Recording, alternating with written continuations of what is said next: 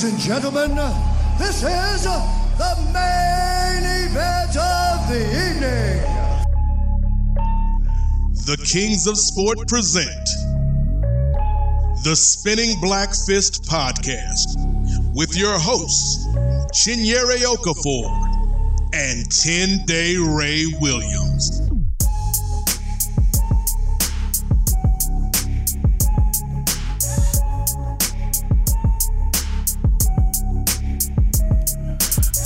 Day, good day. This is not a test.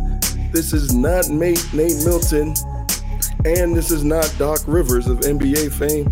This is your boy Raymondo Williams, aka 10 Day Ray, along with Chi Chi, the one and only, um, the maestro of combat sports. I don't know why I call myself the maestro, but let's go. Let's go with no one else has it. Let's keep going with it. And Yeah. you are you are tuning in to the first ever installment of the Spinning Black Fist podcast.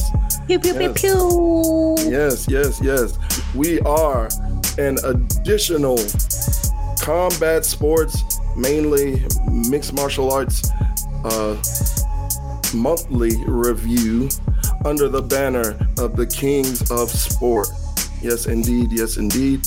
We want to thank the great contributors of the Kings of Sport, primarily Big Brother Nate Milton, who may or may not be coming in and just delving his knowledge or giving his knowledge a little bit later.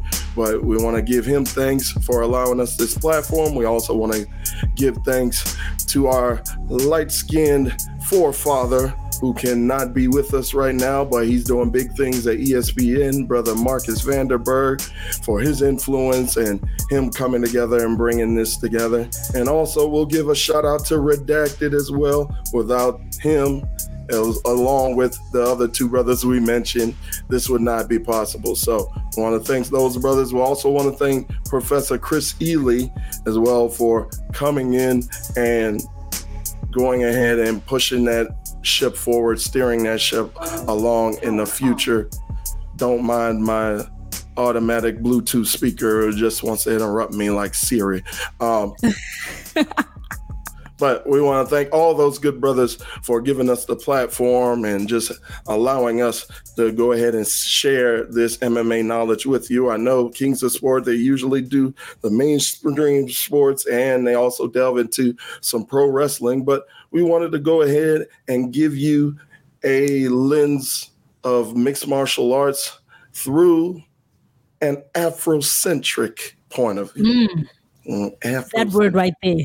yes, indeed, indeed. When I heard Brother Nate say it one time on an episode of uh, NWA, I was like, "That's the word I've been looking for all this time." I kept using other terms, but it's like there's not, it doesn't fit quite as right as. And since then, you've been stuck with it, right? You've been on exactly, exactly. so I did want to go ahead and get started with just uh, how we got into the sport, and also why we think that the sport needs an Afrocentric lens. And I guess if you want to share further as well, uh, Chinyere, about why the sports needs a more female centric lens as well. So I'll go ahead and allow you to start. Ladies first. Okay, thank you so much, Ray. What a beautiful introduction um, for a beautiful show. We are about to create some magic. You know what I mean? Indeed. Um, Kings of Sports started 10 years ago, and now we're bringing in something new. You know what I mean? So that's totally great. But um, my name is Chinyere Okafor, um, but you guys can call me Chi Chi. That's the name that, you know, people who know me use. So Chi Chi is the name that you guys can use. I am from South Africa. Yes, I'm not even based in the US, but you know, I'm all about that combat sports life. So, you know, anyone who knows me knows that I'm all about combat sports. Um, I've been trying to push the combat Chi Chi name, but then I, I get scared. So, Oop, but sorry. it is no worries, no worries. But it is one of those things where um I am a queen of sport, I guess you could say, Mm. in this little platform of, you know, the kings of sport. And when it comes to being Afrocentric, trust me, I'm all about it. Um, I'm I'm a half Nigerian girl, so I know what it means to be African and all of that. And we definitely need Afrocentric um, perspective here in the MMA world, in the wrestling world, in the anything combat sports, honestly, in all of combat sports, we always need diversity and we need to have our voices heard. You know what I mean? And me as a girl, I feel like I bring a little something more special because, you know, the female perspective, usually people think that us as ladies, we just like because we just like combat sports because you know we want to see shirtless men and all of those things and it's not even that it's not even that i promise you it's not even that um we just love the violence as much as you do so I'm here to show that, to prove that, and to be all about that life, that combat sports life. So yeah, that's that's all that there is to me, I guess. Chinyere Okafor Chichi, though, is what I would like you to call me. And I'd like to thank you for embracing me. Yeah, I'm thanking you in advance. I'm actually forcing you to, to embrace me because I'm here to stay. So yeah, that's that's my introduction, Ray. That's me forcing myself upon everybody. So yeah. Oh, well, we love to have you. We love to see it. And I just appreciate you being willing to uh, come alongside with a knucklehead like me. She's the professional, folks. She she does all the writing, and I'm sure she'll give all of her plugs as to where you can find her writing and find all of her content as well. But she's the professional, folks. I'm just a knucklehead who's just like, hey, what they doing in there? So, um, as far as me, um, and thank you once again, Queen of Sport, First Lady, uh, mm-hmm. Um, I delved or I dabbled a bit upon the sport even right before the Ultimate Fighter, or I, have always known of the sport, uh, especially within its inception, because I was huge into pro pro wrestling, like everybody here at the network is, and um, as a child, I used to see the commercials and I used to think that the UFC would, was kind of similar to pro wrestling, and especially with all the guys that would come over, Ken Shamrock and um, not Don Frye, but my guy with the mustache. Uh, I forget his name. Help me out, Chinyere. I want to know him. I, I, feel like I'm. Oh, I'm not Dan Severn.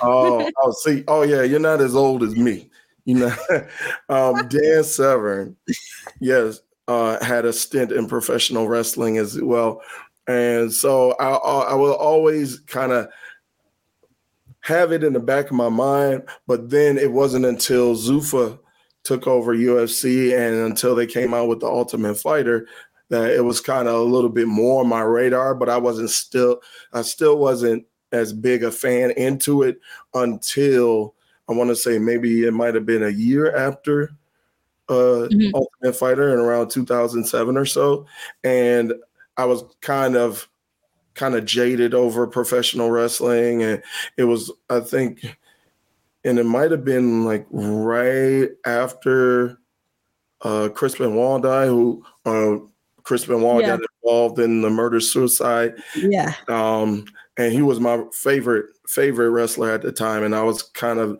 just like disenchanted from pro wrestling after that, and so I was kind of looking for an outlet where I could still see people compete, but it be more competition rather than the story, or rather than telling those stories or being manufactured in a way. So I kind of started picking up on UFC back when Matt Hughes was just taking over the welterweight division back when BJ Penn was fighting in uh, lightweight division and uh, you just started growing from there like my love for mixed martial arts. And then I found out about pride and then you know fast forward to around 2011, I started getting involved and listening to different MMA podcasts and things like that. And I just got hooked on the sport uh, around that time. And now, fast forward to now, where I'm kind of where I was with wrestling back in 2007, 2008 or so. I'm kind of in a similar space with UFC as far as kind of being disenchanted, especially with some of the things that people mm. are saying and what's what's going on. Um, And one thing that really made me realize why we need a more Afrocentric and a more diverse lens on the sport is there were two years ago, UFC made an attempt on trying to celebrate Black History Month.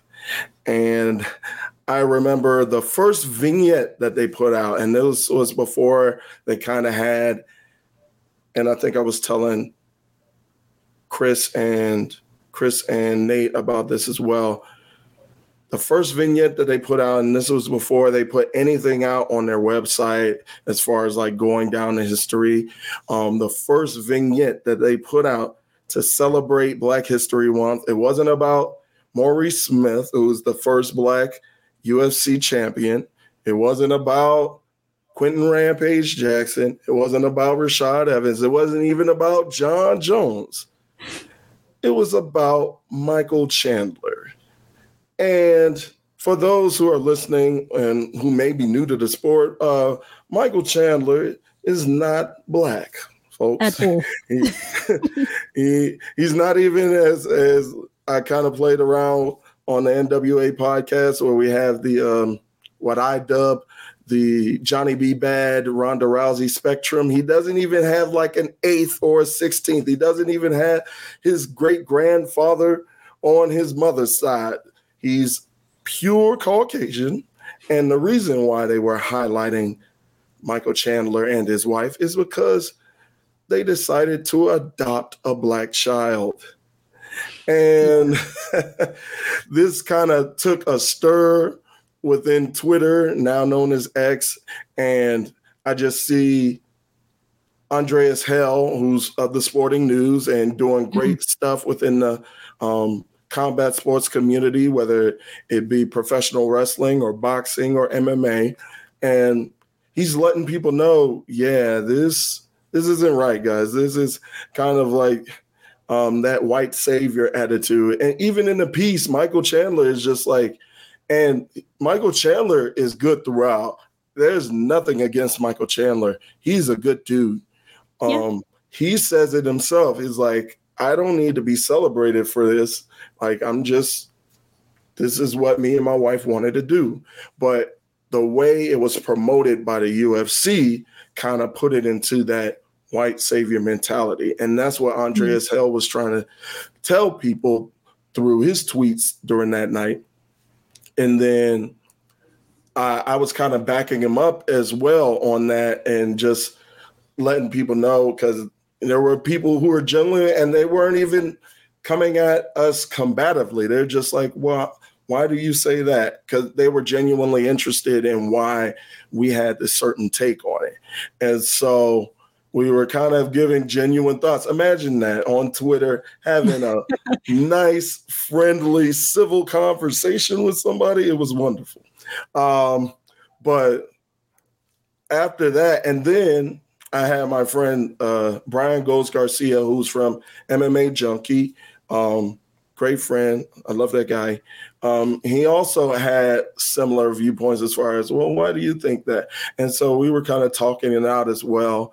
And it just made me realize, oh, this is why we need this. And then, like a few days after that clip aired during like a UFC fight night, then they wanted to put out something online as far as like all the actual black fighters actual black who contributed mm-hmm, who contributed to the sport. And i was like this is what they should have came out with in the beginning. Yeah like what were they trying to do? I, I don't i have no idea. I have no idea. But that's why that was what kind of inspired me into trying to look into being more of a voice of a fan who may not look like the yeah. majority or mainstream crowd within UFC. We know things are going on. We know there was a certain president who just gets hailed in that sport, uh, except for yeah. from um, my guy's wife, yeah. Bill Burr's wife. Everyone except her was just hailing, was just falling over that brother's feet. But um, I think for a different perspective. And it's not like we're going out to criticize UFC, and it's not as though we're only focusing on the UFC. We're focusing yeah. on other um, organizations. We're going, mm. mm-hmm, we're going to be focusing on uh, Bellator. We're going to be focusing on PFL, like we mentioned before.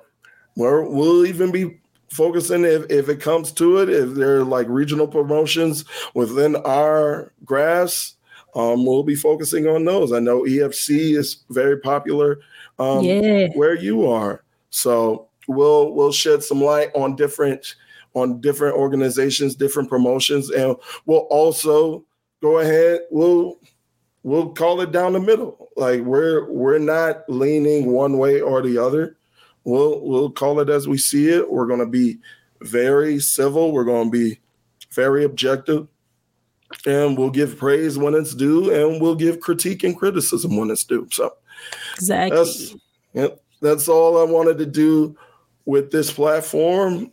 And without further delay, we're going to go ahead and bring on our big brother. We're going to go ahead and bring on the Godfather and self proclaimed Swifty himself, brother Nate Milton. Mm. You, you you see how this man do me, Chinyere. He he tries to give me that backhanded compliment, talking about you know how, how me and Marcus and, and Chris and Andrew and Redacted started all this, and then he tried to hit me with the Taylor Swift insult. He thinks it's an insult, but here's the thing. right? Here's the thing, though, Chinyere the, the, the players gonna play, play, play, play, play. Oh my god! And the haters, they gonna hate, hate, hate, hate, hate. I'm just gonna shake, shake, shake, shake, shake. I'm gonna shake it off, Ray.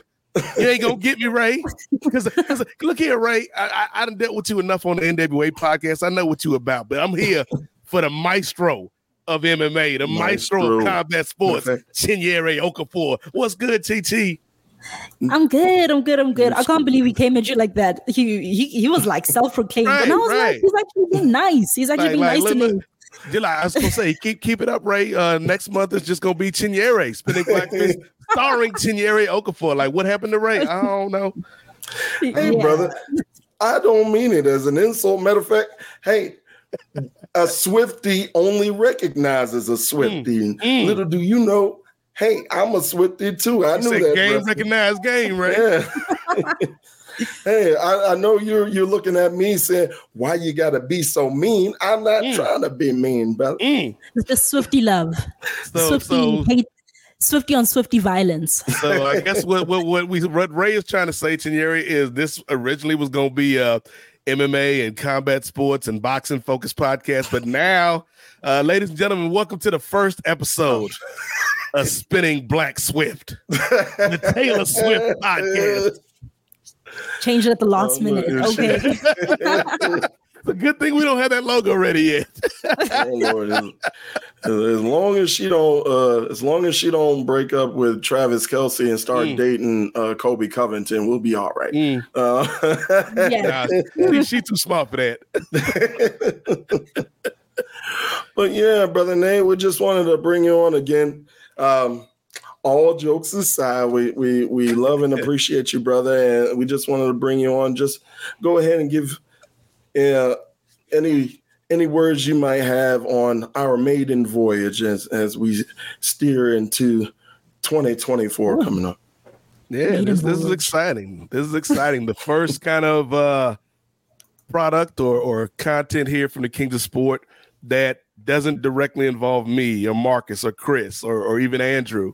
Uh, and so I think when you look at Spinning Black Fist, a lot of what you and Chinyere said about why this show needs to exist is on point, you know, because you got some good brothers out there and some good sisters out there that are doing the work, uh, particularly, you know, when you talk about somebody like uh, Andreas Hale.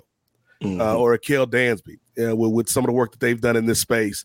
Uh, but our voices uh, aren't amplified as much as they need to be, particularly when you talk about combat sports as an entity. Because here's the thing, Ray, like I've been a fan of combat sports before I even knew that it was called combat sports. You know, mm-hmm. growing up in the 90s, like you could argue that was the heyday of boxing, like the last big heyday, like the 90s mm. into the early 2000s, when you're talking about cats like De La Hoya, Mayweather, uh, you know, uh, Bernard Hopkins, Roy Jones. I know Chinyere, you you might not remember Roy Jones, but if that's the case, y'all must have forgot about this man, Roy Jones Jr., who made a whole entire rap song about his fight record. And and Ray might have the greatest opening line of any rap song in history because he rhymes Korea with Korea. Korea. when they took my gold medals in South Korea, let's look back at my whole career because y'all must have forgot. Bars. Yo, so like I love boxing growing up. Uh, obviously, you know, pro wrestling is something that that uh, we all grew up with. Uh, but I think when you talk specifically about MMA, it was always kind of a a bit of a sideshow kind of thing. It was, mm-hmm. you know, going to Blockbuster Video Chinyere back when people still went to video stores, and yeah. you'd see like the sports aisle, and it would be mostly like wrestling uh, DVDs or tapes, and then you'd have like UFC's greatest knockouts or UFC's most bloodiest fights. It's like, yeah, this is mm-hmm. this is mm-hmm. kind of weird. And then so, you know, I think there's a reason uh, that the sport has persisted, and it it comes down to two things that I think boxing and MMA both traffic in that speaks to a core level of humanity, Ray. And I don't know if it's a good thing or a bad thing, but humanity loves conflict. Yeah. Humanity loves violence, even if they say they don't. Humanity loves violence. And the mm-hmm. third thing is humanity loves us versus them, whatever us versus them is. And so when you look at boxing in particular, you know, boxing has a long history of dealing in race to promote fights. You know, going all the way back to Jack Johnson. Yeah. You know, going all the way to, you know, I think I said it on the NWA podcast. There was a reason why uh Canelo Alvarez always had a fight on May 5th for like eight, nine years. Because mm-hmm. we trying to tell y'all something. We trying to get this money based off of uh, you know, playing with race. And mm-hmm. I think UFC is kind of taking that to the next level, Chinyere. But it's just weird now because the world is weirder now. You know, the mm. world is so fractured and so charged in a political sense that when you got people like Colby Covington, when you got people like uh, uh Masvidal uh, mm-hmm. out here who are using like it, it's it's one thing like when we like you and me man to man we fighting like that should be enough incentive for this fight without, you know, I'm here to make America great again in in the octagon. It's like, nah, bro. what what is we doing here, man? So. I like I don't envy the task ahead of you because I think you got you guys are gonna have a lot of fun. Uh, but I also think you guys are gonna have some months when you come in and it's like, like how do we talk yeah. about this foolishness that's going mm-hmm. on in this mm-hmm. sport that we both love and care about? Mm-hmm. Definitely. I appreciate that. Yes, definitely, definitely. And that also, let me, as I try to bring us back, uh, here we go. Um, it also kind of reminds me, I think, even back in the day when you were talking about Jack Johnson, and even when you lead up to, I believe it was uh, Joe Louis and Max Schnell. Max mm-hmm. Schnell was from Germany, and this was yep. like post World War II, and people still, and there was no shouting USA, USA back then. They still mm-hmm. wanted Joe Louis to lose. mm-hmm. So it, it's kind of like, yeah, we're, we're seeing more and more of it now, and even some of it more subtle. Like nobody really mentions when I think uh, the uh, aforementioned president that we mentioned before, uh, four five, uh, he had a rally, I believe it was in either Vegas or somewhere in the Midwest.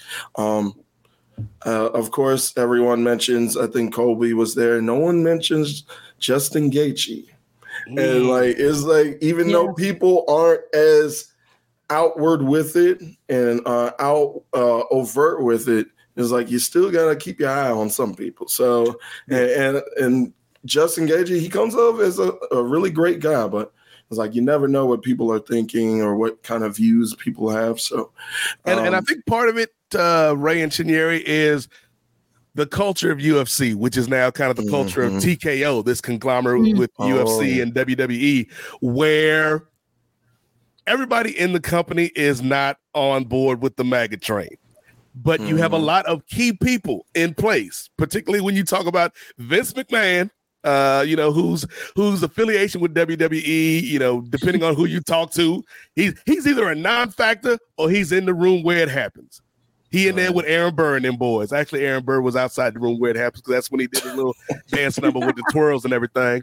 Uh, but then, particularly when you talk uh, UFC, Dana White been in bed with these boys. Dana White has spoken at you know the RNC. Dana White has you know buddied up to Trump. You know uh, Joe Rogan down with all that. You know the the the misinformation and disinformation that has gone around in this like latest political cycle, man. So I feel like it's it's it's kind of like watching WWE, where it's like even if I love these performers, even if I love Cody Rhodes or Becky Lynch or Kofi Kingston or whoever, it's kind of like, well, damn, the person that signs their paychecks is a terrible human being. And so mm-hmm. when you're watching UFC and you know you're you're watching a fighter that you enjoy or listening to Daniel Cormier, who I think is fabulous on commentary, mm-hmm. it's like the dude in charge of all of this is probably a really terrible person, or at least not a very good person. And so it's it's hard, man, at, at times to enjoy the sport. Uh, but then there there are there are fighters, man. I think there are fighters who hop off the screen and make it hard, Chinyere, to ignore. You know, like like uh, uh like I got Usman. Like mm-hmm, I think you know, mm-hmm. seeing what Usman has done, and and and, and uh, you know, some of these other Usman cats. is him. Yes, yes. like I mean, he, he he's the uncrowned heavyweight champion. I'm just gonna say it, Ray. I'm just gonna say it. We I saw the fight. You saw the fight. Chinyeris, Tyson Fury saw the fight. He the yeah. uncrowned heavyweight champion, right? and as as as the consummate professional you are, Nate, you are taking you're foreshadowing a, a bunch of different topics that mm. uh Chinyere and I had in mind. We we're gonna bring up the uncrowned champ. We're going to bring up TKO. We're also going to bring up whether or not that head of UFC is a good person or not. So um, the answer is no. Spoiler alert. Spoiler alert. Indeed. Indeed. So here's, well, here's and I don't want to make this a Dana bashing session on your first show, but here's how much Dana White. I don't. I don't know if I can say disappointed, Chinyere, because you have to have expectations in a person in order to be true. disappointed. Mm-hmm. But we're in a place where for years, the thing I hated the most about Dana as a businessman, as the head of this company, was the fact that he wasn't properly compensating his fighters. Mm-hmm. Yeah. Now that's like the third or fourth thing on my list because this dude has done some other stuff that I'm like, just this uh, year alone. Just, just this year alone. Indeed, indeed. Well, we will touch on that and more uh, later on within the podcast. Uh, but we do want to bid you adieu, Nate, and we just thank you for um, again giving us a platform. If you have any final words, I know you always have some some plugs up your sleeve. So, any final words before we let you go? Yeah, so uh, I'm starting a new podcast with Dana White. This was all just a swerve, bro. it's gonna be called MMA in black and white. That's a good name. Though. Took you a while to think. Like, wait lie. a minute. I'm not gonna lie. uh, no, like uh, you know, I anything I have to promote, y'all already know. You know, uh, we got mm. the Kings of Sport right here. We have a Patreon, so uh, if you want to support what we're doing here and what we're trying to do here, uh, sign up for the Patreon, five bucks a month. Uh, get you access to over 200 hours of audio and video. Like Andrew Thompson and nephew said, uh, you know, you can spend that five dollars on a biggie bag that you ain't gonna remember two hours after you eat it, or on these podcasts and these videos that that that'll keep you laughing and, make you think about things and, and, give you a different perspective. You know, uh, so the Kings of Sport, patreon.com backslash Kings of Sport. Sign up for that, please, if you can. Because that also helps us do things like this. You know, it helps us uh, branch out and and, and uh, give you know platforms to other folks who need their voices amplified. Uh, also, post wrestling NWA podcast dropped a new one uh, a week or so ago. Uh, the the end of the year episode. I don't know who all was there. Um, Ray might have been there. Chinyere might have been there. Rich Fan might have been there, SP3 might have been there, but I know me, Chris, and Andrew was in the building for the last uh, NWA podcast of 2023. And then the last thing I'll promote is uh, Multiverse of Color, which is uh, uh, formerly the DC TV Podcast Networks. It's where I'm a part of the show called The Lituation Room, where we talk about comics and movies and TV shows from a black nerd perspective. Uh, so that's where you can find that. Everything else at in the number eight M O Z A I K at Nate Mosaic on Twitter. Cospod on Twitter, KOS underscore POD. I need the people when you hear this episode on Christmas Day go to the Twitter. Let let Ray and Chi Chi know what you thought about the episode, man. I want I really want to see what people say about this. I'm excited for you guys. Uh, if I can leave you any advice, Ray, this is the advice I will I will leave you, and and uh, you can go you can go out to the full screen now. Go out to the three shot, so I can I can look the maestro in the eye when I'm giving when I'm giving her this I'm advice. gonna regret that name. I'm gonna regret it. yeah, it's too late now. We got 10 day Ray and the maestro. The maestro. Actually, I love the way Chinyere said it though, with, with her accent. it's like the maestro. Like, like you can you can't compete with that 10 day Ray. Oh my god. Uh, but I would say a couple things for for you guys as you start this new uh, journey together. Uh, number one, trust your teammate. You know, like it's something I've learned with Marcus and with Chris. Uh, you know, the best conversations come from people that are, you know, just honest and and you know don't hold back, uh, and also give the other person room to space to work. Uh, so like if sometimes the show's gonna get silly, sometimes it's gonna get serious. Just go with it, you know. Just enjoy it, live in the moment of the show, and I think the audience will respond to that. The second thing I would say is, uh, you know, just be consistent which is funny coming from me, Ray, because we recorded an episode of the Kings of Sport like three months ago that I still ain't uploaded because of work and everything. but you know, this ain't about me right now. This about you, brother. Uh, but especially when you're starting something new. Uh, consistency is very important because the audience it, it helps you grow your audience and it helps you grow a community because uh, I'm sure there's a lot of black MMA fans, a lot of black boxing fans, a lot of uh, female MMA fans, female boxing fans, fans that feel underrepresented in the media that they consume you know whether it's a podcast or whether it's a tv show or whatever. Uh, so you guys uh, are really doing something here and i'm, I'm excited for it. Uh, the last thing i will give you in terms of a word of advice chinyere and ray is have fun with it. Like don't make it a job. Have fun with it. Like the the work is serious. The work is important but the show should be fun and the mm. show should be something that you guys look forward to. Like if you're having a bad week, TT, uh, like I like I don't know a lot about you, but you know, let's say I'm just pulling this out of thin air, Ray. Like you got a chair in your office and the, it's missing a screw, and every time you sit down, the chair starts squeaking, and it gives you a bad day, and you're like, I hate this stupid chair. Let that show be the one thing in your week that's like, you know what? I ain't even worried about that chair right now because I'm talking with Ray and we might have a guest on or whatever, whatever, and we having fun talking about this sport that we love. So, you know, uh, this is your baby, the two of you guys. Like I said, this is this is. I'm not gonna say this is the last time you'll hear me on Spinning Black Fist, but you ain't gonna hear me on here for a while because I really want you and uh, Ray to grow and and and uh, spread your wings and and and as the the prophet Rick Ross once said, I want you to be amazing together. I want you guys to be great together. So I'm excited. Everybody, make sure you subscribe to the to the podcast feed. Subscribe to the YouTube because that's the only place you can get Spinning Black Fist exclusively here on the Kings of Sport. Yes, indeed. Yes, indeed. Well, once again, we thank you. We appreciate you, Brother Nate, Godfather extraordinaire, Swifty, and Hamilton, homie. Mm. We appreciate you, brother.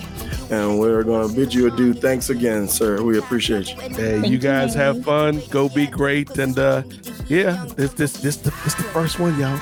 This the first one. You listening to history right now with 10 Day Ray and the maestro. Indeed, indeed.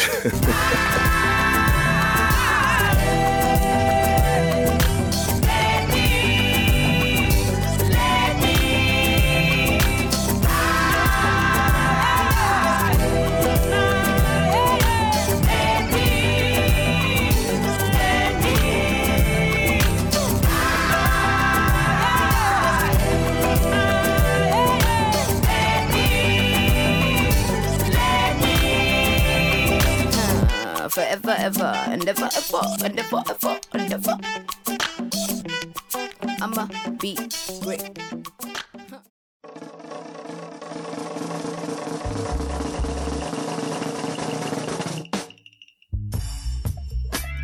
What's going on, brothers and sisters? It's your man, 50 Grand, the Godfather, Nate Milton. I want to thank you for listening to this production of the Kings of Sport Podcast Network. And we're just going to take a little brief pause for the cause really quickly. See, we've been around for 10 years, since 2013. We've been out here on these podcast streets, and we want to keep this thing going. And part of keeping that thing going is by introducing new voices to the network, by introducing new shows to the network, by creating new content on the network. And there's a way that you can help us. Yes, you, listening to this right now. And I know you're saying to yourself, how can I help the Kings of Sport? Well, there's a couple ways you can do that. Way number one, follow us on all of our socials. We talking Facebook, we talking Twitter, we talking YouTube. Hit that subscribe button, and that way you'll be up to date on everything that we drop. Also, share us with your friends. Sharing is caring, and we know y'all care about us. So share the show, share clips from the show, share audio from the show with your friends if you feel like this is something that they'd be interested in. The final way you can help us out here is with the Patreon. Yes, you've heard us say it a million times, and you'll probably hear us say it a million times more. $5 gets you in the door. But if you want to pay more, we won't stop you. It's a free country, baby. Yes, for the cost of a quarter tank of gas, for the cost of a book of stamps, for the cost of a cup of coffee, a very, very small cup of coffee at Starbucks, for the cost of a biggie bag. You can show your love to everybody here working hard at the Kings of Sport. And that enables us to not only produce more content, but also, you know, to get content out in a more timely fashion. So, again, we want to thank everybody that's been rocking with us for the past 10 years, and we are so excited to look forward to what is to come. So, we thank you so much on behalf of my man Chris, the professor, on behalf of the nephew Andrew Thompson, on behalf of 10 Day Ray Williams, on behalf of the maestro Chinyere Okafor, and on behalf of the silent partner, brother light skinned Marcus Vanderberg, we just thank you. Uh, we appreciate it.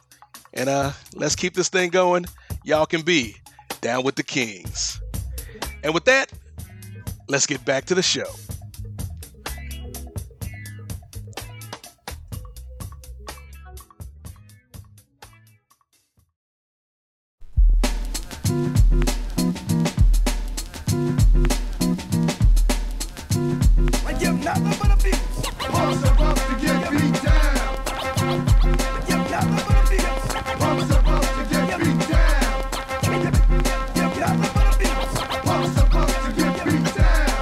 Thanks again to brother Nate Milton.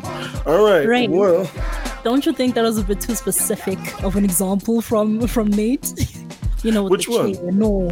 Oh yeah. that was a little bit too specific. It might have triggered somebody, you know. well, you know, brother Nate, he always has to be a bit detailed now.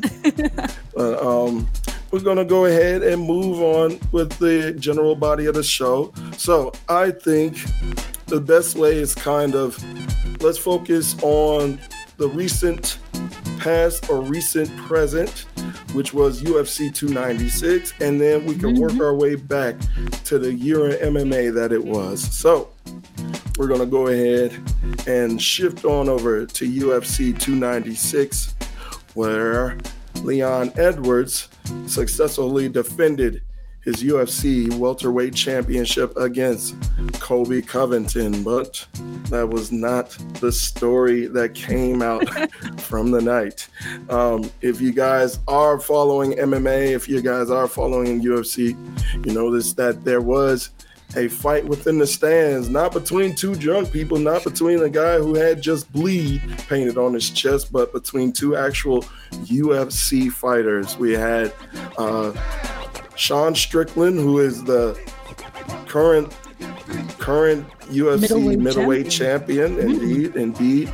And we had Dricus Du Plessis, who is the consensus number one contender. And these guys, um, and Dana White for once in his life, actually took responsibility. And, well, he took responsibility for another thing, but we'll get into that later. he took responsibility for actually personally seating Dricus Du Plessis and Sean Strickland near one another. And, well, that didn't turn out the way people wanted. Or if you're in, yeah, or if you're in the mind that any publicity is good publicity, maybe it turned out the exact way that you wanted because Sean Strickland proceeded to, as politely shifting out the children of Gilbert Burns, jump yeah. over the rail and start throwing punches at Dricus Du Plessis. And a melee ensued. It was broken up. And for some reason, Craig Jones, who is a grappling aficionado, was just standing there with an orange bucket hat for some reason. uh, so, um, Chinyere, what do Did you, you Oh. Did you did you watch the video from like the different angles? Like I know UFC released like their video, right? But did you watch the the crowd footage, like the different crowd footage? I only I think I only saw the UFC's video. Okay, so um the crowd footage, right? is mm-hmm. there's different like angles and all of that and all of that. And it is so crazy it's so crazy because you you can actually see everything happening from like each angle. And every time you watch a different video there's something new that you see. And i was just laughing. I was laughing. Like i couldn't even focus on the was it i think it happened right before the co-main. I couldn't even focus on the match because i was like what is happening? Like i couldn't believe it. Um well, what, what was one of those things well like what was one of those different things that was happening with the different angles um, like Brandon Moreno was right next to uh Dricus, I think, or I he was right next that. to, or he was right next to Gilbert Burns' family or something like that. But mm-hmm. like he was mm-hmm. right there, and when everything broke out, I think he just kind of scurried off immediately. Like he was just like, "I'm not, I'm not involved." um, and then in the other footage, you can actually see Chito Vera just loving this, loving this movie mm-hmm. that just mm-hmm. broke out. And I was just like, this is just crazy. Like every time there's just something new that you see. And in a, in a different video, you can see like the officials are just standing there and just talking. And then they turn and they see that, oh, these two are like going at it right now. Um, mm-hmm. Um, but anyway, moving back to the to the actual situation. So this this fight week ha- has been a bit more um chaotic than mm-hmm. than most, you know, that we've seen in like recent history. Cause oh my word, bro! Like when they announced that they're bringing back the the seasonal press conferences and all of that. Oh yeah. At least this time, it was crazy. It was mm-hmm. crazy. I was mm-hmm. like, okay, this is gonna be, you know, it's gonna get a bit wild. Yeah, but speaking speaking of Sean Strickland, uh, yeah, well, yeah, he had he had his moments, which which I'll get into a little bit later. He had his moments within that press conference too. But I'll go ahead. Yeah. No, sorry for interrupting. No, no, no, it's okay. I think actually you and I should both be on the screen at the same time right oh, now, yeah. you know? yeah. Um, but that. basically like I was just I don't know, that that whole press conference was just a mess, honestly. Mm-hmm. And Sean Strickland, he is he is very much so like a person who usually targets people, right? Um, but we actually saw him standing up fully on Edwards, which was nice. I, yes. I'll give him that. Yes.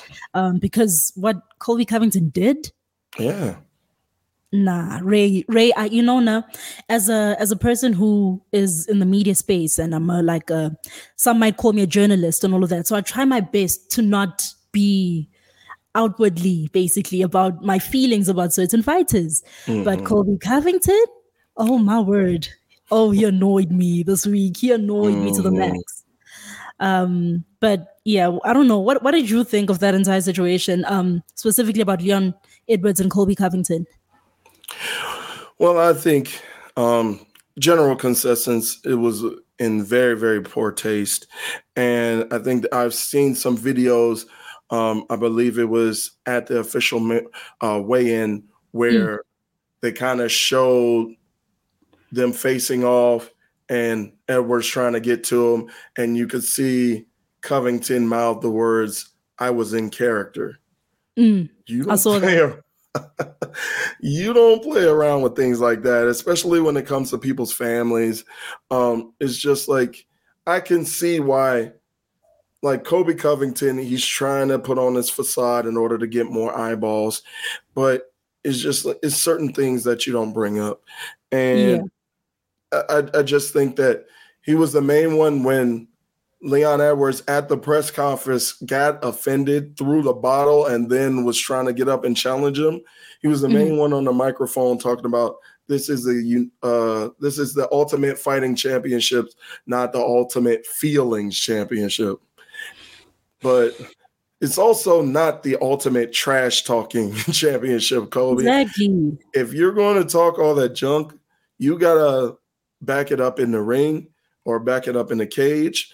And when it came to that fight last night, it definitely seemed as though he wasn't willing to fully back it up in the cage. It, it seemed as though uh, I saw some reports that he was gun shy a bit, and uh, early on in the fight, he couldn't get the takedowns that he wanted. And even when he could, Leon would just stand right back up. And I think Leon is uh, more developed in his takedown defense and in his uh, wrestling defense and mm. returning to his feet than he was a few years ago. I think it showed within that first championship fight against your uh, your aforementioned uh, one of your aforementioned heroes, Kamaru Usman.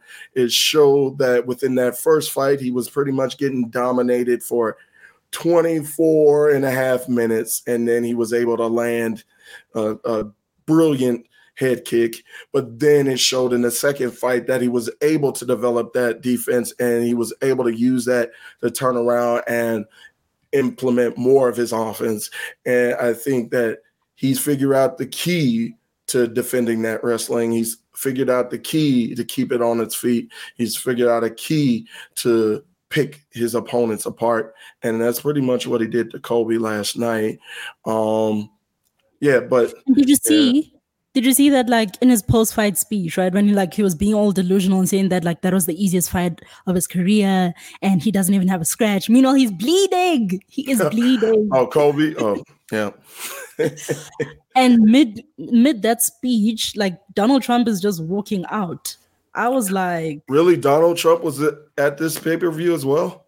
Yeah, he was there. Like oh he was there, and like Colby even went and like greeted him. Like you know, he he came up the steps before he gets into the octagon. He goes and he like shakes his hand and he's talking to him and all of that. Oh but Trump didn't even like stay to hear his speech where he was busy trying to praise him. You know, we're gonna make America great again. All of that. Yeah. Trump was like, he was going. he was like, this is right. Mm-hmm. So, yeah, nah. But mm-hmm. um honestly, I, I, I wanted Leon Edwards to knock him out. Yeah. Um, I saw a tweet online, right, or uh, an X post. I think that's what we call it now. Yeah. I saw an X, a, a post on X rather, where someone was like, um, after who was it? Someone got knocked out, and they were like convulsing on the thing. Bryce Mitchell got knocked out, and he was just he was not in a proper state. It was right. very scary to see, right? Mm. Um, and someone tweeted, and they were like, all we need now is for Colby Covington to be in the same position. Now, I'm I'm not saying that that's what I wanted. I'm not I'm not saying that's what I wanted, but mm. I was like, mm. you know what, Nate? I'd be happy if he knocks him out. I would. I would be very happy. Yeah, yeah, I don't blame you, and I, I think uh, again, I think that's that was pretty much the intention of his character. Is like, it's it's not enough that why can't you be more like a Brandon Moreno where he's nice and that's his personality and people are drawn to that? But no, people think I got to be the villain in order for people to pay attention to me. Mm. And though that's the thing, I I kind of came up in my head. Oh, go ahead. Sorry, sorry, sorry. No, no, no. You can go ahead. No, I was going to say I kind of came up my in my head, especially after that encounter um, in Florida that Colby had with Jorge Masvidal that I, I just think Colby is a Karen in MAGA clothing. And it's just he he talks a good game, but then if someone is trying to check him on that talk, he's like, Where's the manager? Where are the police? Help, help me, please. Oh. And so but I, I, I think he's a, a great fighter. He's a great wrestler. He uses his wrestling well, and but it's just when people figure that out, like I said, when Leon is able to figure that out and get back to his feet and keep it in his domain, what are you going to do? And True. Colby didn't have many answers. So, um, I think, um, first of all, I'm a fan of villains. I am a major fan of villains because you know I'm a wrestling fan. So I love mm. me a good mm. heel. I love someone who can get on there and talk talk trash, basically, right? But mm. in the same breath, I'm not a fan of people who get nasty um, mm. about things that they really, really don't need to. You don't really like he could have he could have honestly just gotten up there and said something else, right? He could have trash talked him, whatever, you know, talk about his his washed up or whatever, whatever. Right he didn't need to go there. Like, yeah, so that was a lot. But onto more positive things. I'm just grateful that we have Leon Edwards as the still champion, you know? Because now that UFC London card, oh my God. like oh, having yeah. two champions. That is going to be electrifying. Mm. Yeah, because it, it's it's Leon and then oh yeah, Tom Aspinall. Yeah. Yeah. So, oh, that would be that would be a, a great card, especially in London. Yeah, I I'm looking forward to it. That might be that may be in the future. Um, but shifting but, gears. Oh, yep. But do you think Tom Aspinall is going to beat Jon Jones to become undisputed? Well, the thing is, Jon Jones has to fight in order to be beaten. and I don't know. And I think this was one of the topics that I kind of had on our uh, run sheet. Um, I don't know if he's going to return because he only came back for one fight that, um, uh, to beat uh, my man from France. Mm-hmm. And it's just. He, what, do you think he might retire? I don't know for sure because he might be looking for that big money fight with uh Stipe. Francis, maybe, or or oh. not even with Stipe. I, I think he may still have Francis on the mind, even though he's still like contractually ob- obligated with the UFC. But even with Stipe, I think whatever Jon Jones, I think whoever is his last fight, whether it be with Stipe or whether it be with Tom Aspinall, I think that's going to be his final fight in the UFC, like hands down. Yeah. Um, so I think he really does want that Francis Ngannou fight because if he leaves, like if he retires without ever fighting Francis, there's always going to be a debate. You know, mm. there's always going to be a debate that Francis is better than you. And so I feel like Jon Jones is the type to actually try to, you know, dissuade us of that and be like, listen here, let me show you guys who's the GOAT. Um, mm-hmm. And that'll be amazing for us as the fans. it really would. It really would. Um, so shifting gears, we're going to go ahead and, um, unlike I think most MMA podcasts might be talking about, other than uh, John Pollock and Eric Marcotte with their UFC 296 wrap up. Uh, we're going to go ahead and talk about the main, uh, the co-main event, which I'm pretty sure, again, it was not Sean Strickland versus Dricus Du Plessis uh, despite what public uh, opinion might say. It was actually uh, Alexandre Pantoja defeating Brandon Royval to defend his UFC uh, flyweight championship. They, mm. have so many divisions, but um, I'm going to be honest. I haven't cared about the UFC flyweight division since Demetrious Johnson left. so I want to know do you have I mean, I kind of noticed like Deiveson Figueiredo and his back and forth with Brandon Moreno. Yeah. But ever since yeah, then I haven't hmm? that was a lot. I was like, yeah. okay, wrap it up. yeah, and and there weren't as as far as I know, as far as I look back, um, there weren't very many finishes, at least on the main card. I think there was that that one uh, submission where uh, Stephen Wonderboy Thompson got uh, tapped out. Yeah. Uh, Chef Cat. Shavkat? Yeah. Yep, I think it's Shavkat. Don't don't ask me the last name. yeah, Shavkat uh, defeating uh, Wonder Boy by submission. And I think I think you mentioned uh, Brandon Roy or not Brandon Roy, but um the one who was convulsing, who got knocked out. Yeah, Bryce Mitchell. Yeah, Bryce Mitchell. I think that was on the main card as well. But I think um, most of the finishes were on the um, prelims, un- prelims and the undercard.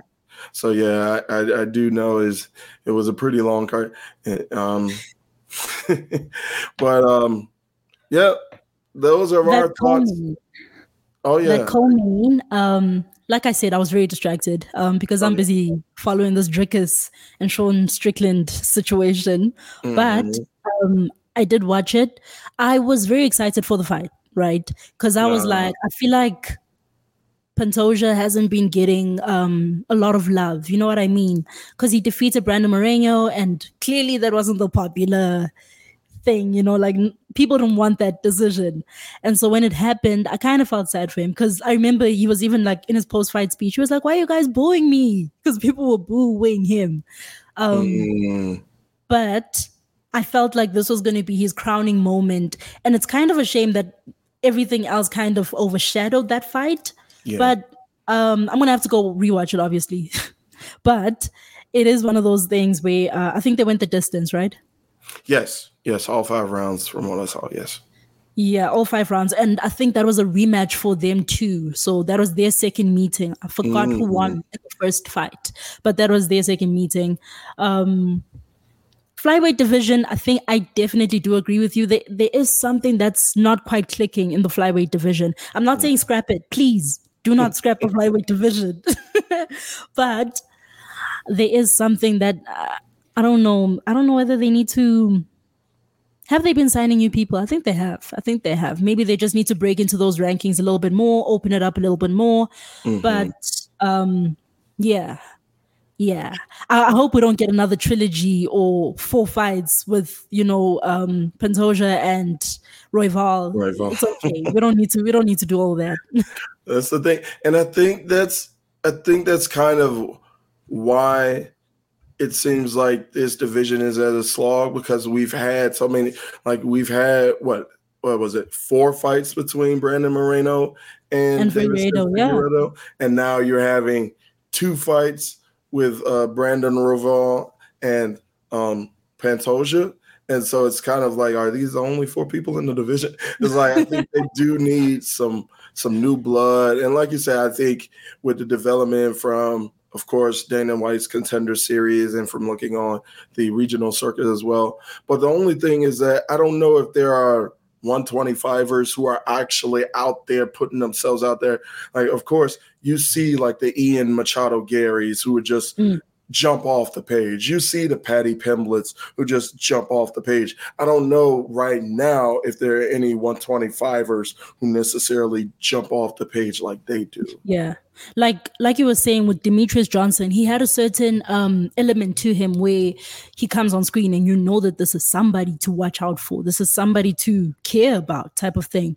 And so maybe right now we are lacking that in the in the flyweight division. Uh I think Moreno was probably the best that we had, but I don't know. I don't know what was not clicking, but um shameless plug, right?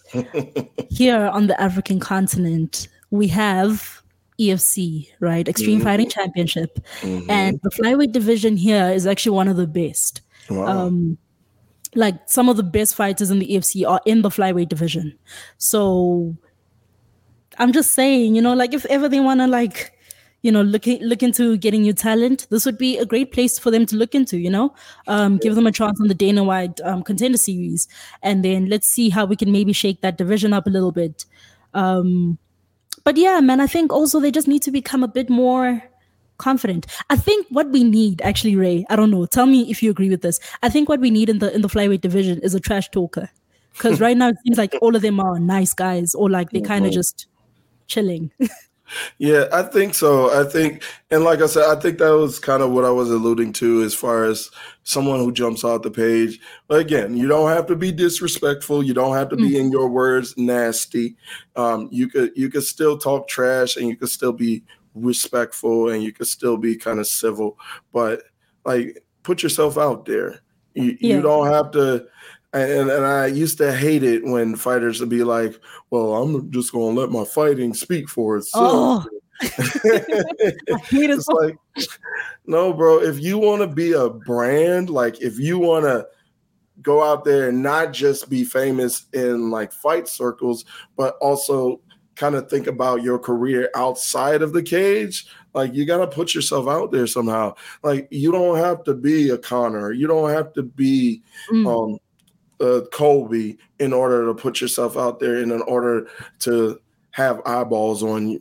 DC, we just talked about it before, like Daniel Cormier. He, he's a great dude. Like he has his moments when he needs to talk trash, or at least he had his moments during his fight career. But the dude's a lovable dude and mm-hmm. people gravitate to that man and that's why he's successful in his ventures outside of fighting right now so i think like you can still you can still be respectful while mm. also promoting yourself in a certain way and also getting yourself out there because again um closed mouths don't get fed if you're not true if, if you're not going out there and saying, "Oh, I'm just going to keep doing the work and I don't have any call outs. I'm not going to call out anybody." Well, then you're just going to be struggling on the outside until you finally get like a 10 or 11 fight win streak, Beneil mm-hmm. Dariush. and then and then when you're put in that situation and then one loss can derail you and put you all the way in the back of the line again. So I think go ahead, promote yourself, speak up for yourself, but you can also be respectful while doing it. So, you know who I just remembered actually, who's in that division that actually can like speak and is. I think the last time though that he did get on the microphone, I think he kind of uh, pissed off a few people. But um, Manel Kape, Manel Kape. Oh yeah, oh yeah, Cowboy. Yeah, mm-hmm. yeah. He so he's maybe somebody that could help lift the division because we need more people to be talking, you know? Oh, so yeah. definitely. And he's from uh, Senegal or Cameroon? Is he from Africa? He is from Africa, Angola. Angola. Oh, okay. So yeah, and it be. I mean, that's why we're Afrocentric. It would be nice to have, you know, some some folks our complexion who are in there in the top. But yeah, he did say some similar thing, like um, yeah, he did. He did fly off the handle, and you're remembering it. It's called. It's all coming back now. yeah, yeah, and it kind of. And we we mentioned uh, Sean Strickland before. He he said some uh, similar things in that press conference, similar yeah. words, I should say. it's like, uh, you got to tone it down just a little bit. But I do like the spirit, brother. Like, mm. You just got to tone it down just a bit. Um, well, I think unless you have any more thoughts on 296, any more uh, thoughts? Um, prelims were were lit. Main I card heard. was a bit more. I don't know. I don't know. Ray, actually, please tell me. Um, from other promotions, right, that maybe you've gone to and witnessed events live at, you know, mm-hmm do you find that the prelim card usually tends to provide or to produce better fights than the main card? Mm. Well, that's a really good question. I think it depends on the card because, mm-hmm. you know, nowadays with UFC just being oversaturated, it's just like, yeah, and and you know this as well, Chichi, that it's a it's almost a card every single week. And yeah, kind oh. of like it's like you're you're kind of watering down that that main card, and then you do have like these sneaky good prelims that are are really good, but then when you get to the main events or you get to the main card and the feature bouts, it's kind of like it's more of a slaw. That kind of that kind of crossed my mind when I was at uh, PFL's World Championship. Um, flex, flex, flex, flex, oh, flex. And, and humble brag, humble brag. I, I, mean, I had to buy my own ticket though. So soon enough, you're gonna be getting that media pass though. It's okay. It's okay. I wish I, I wish I could have gotten in there, um, but I, it, I think it was a similar thing. I think the um, undercard or the the non-televised prelims were a, mm. a, bit more bit more exciting. Especially there was a um, there was a championship fight. Um, I think it was right before the main card started.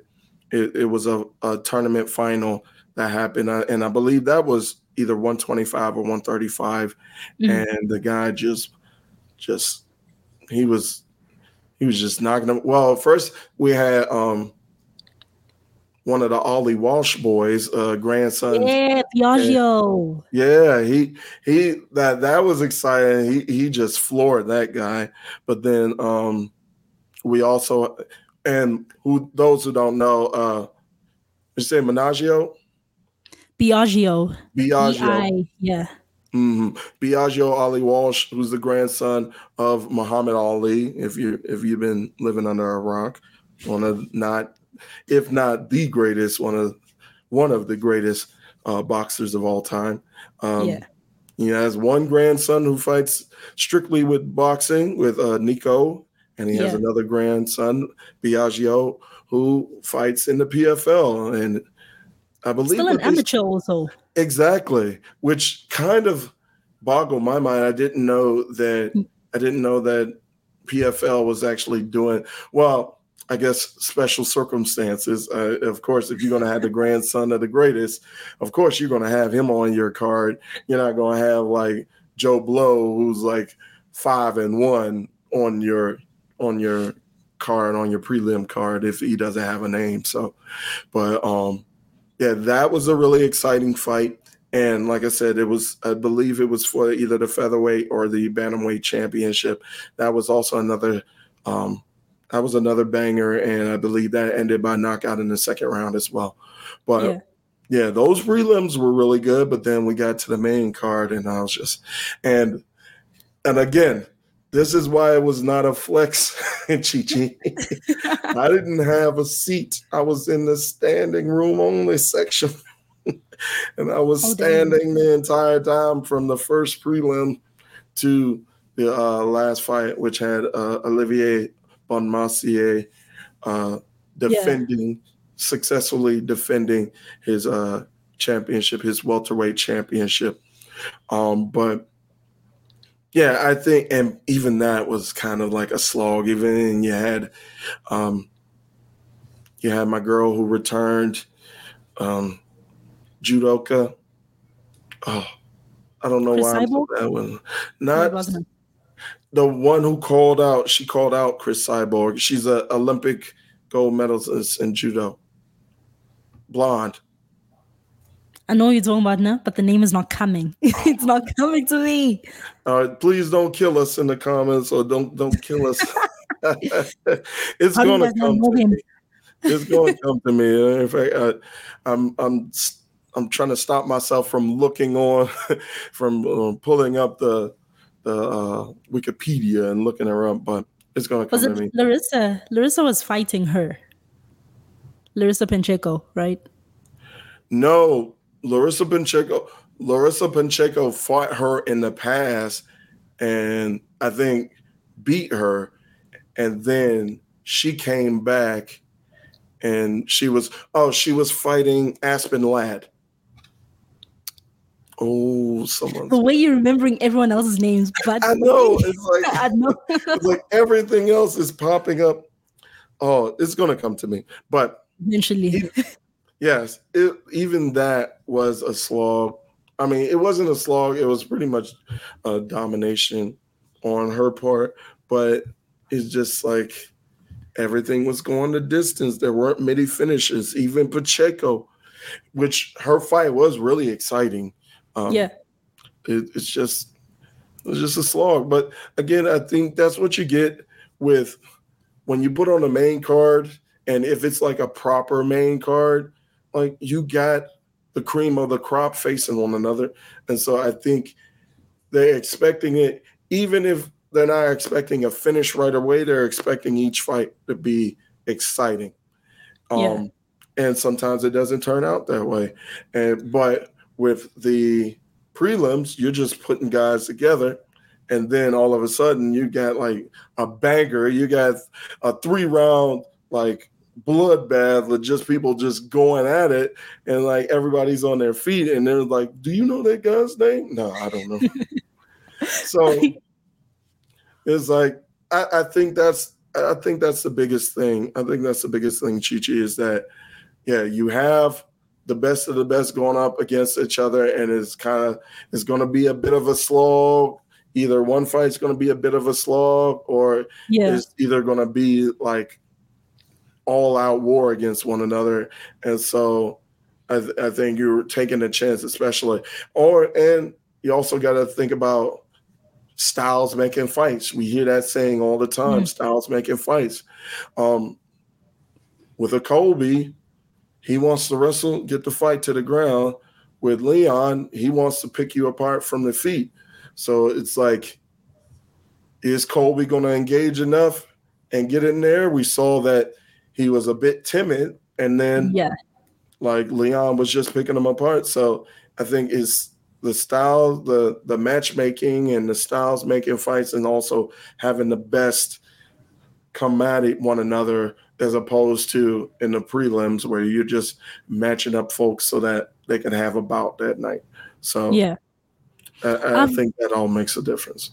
I've been to so the only promotion that I've actually attended events from is EFC, right? Oh, and okay. First of all, I love the atmosphere at these live events. I love it. I love being in the the feeling of if oh no actually i'm lying. I've been to some boxing events also.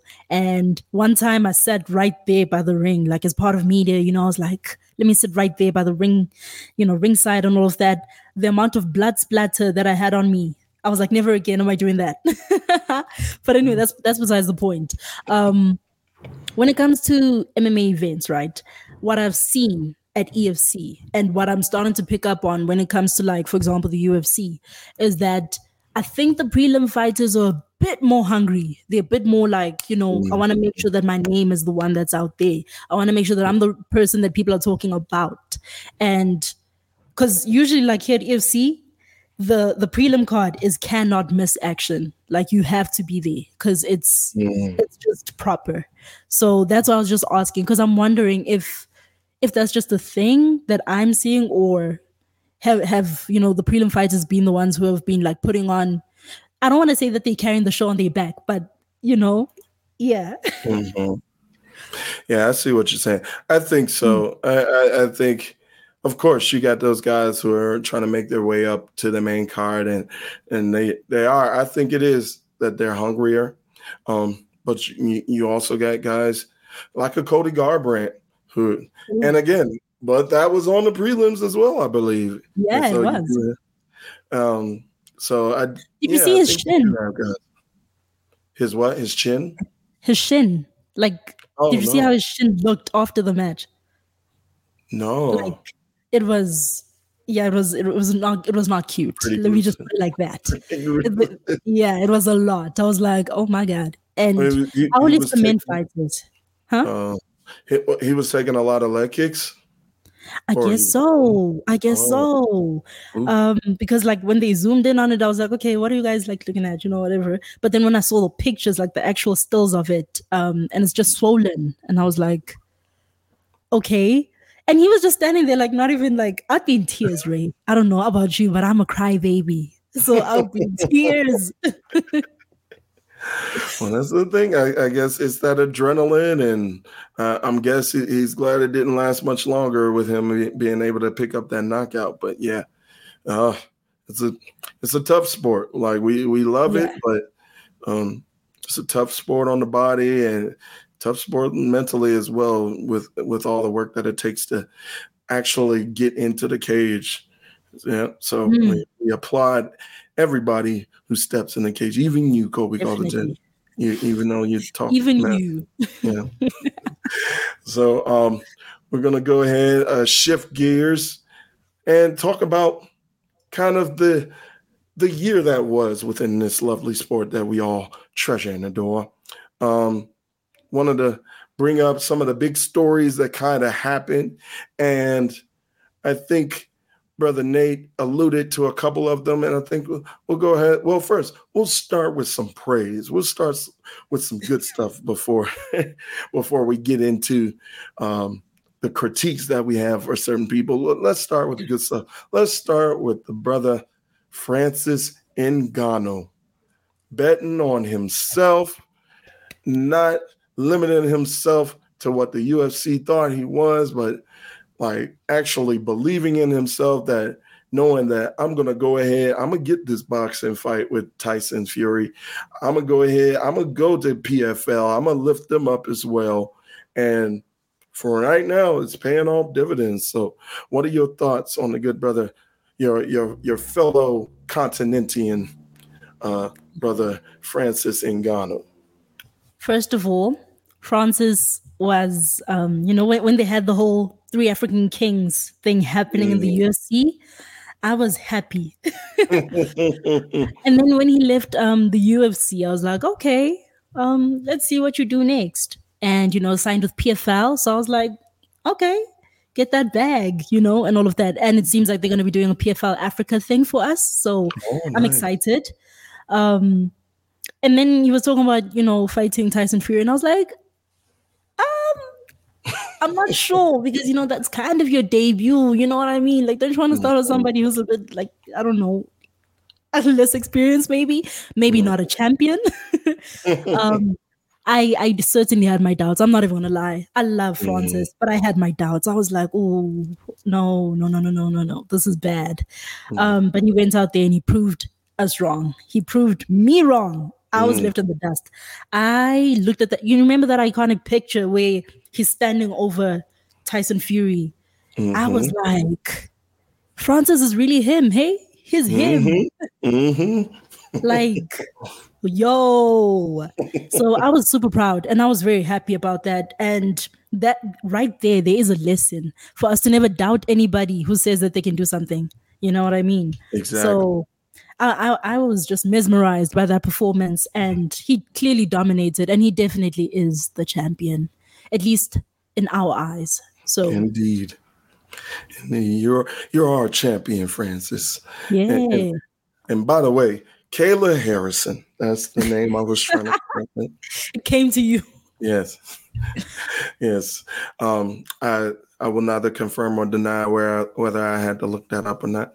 Um, but yes, Francis, I, am so proud for the brother, and uh, I know Ariel Helwani, who's been who's a MMA journalist, an MMA um, media personality, has been speaking with Francis a lot, especially after he left the UFC.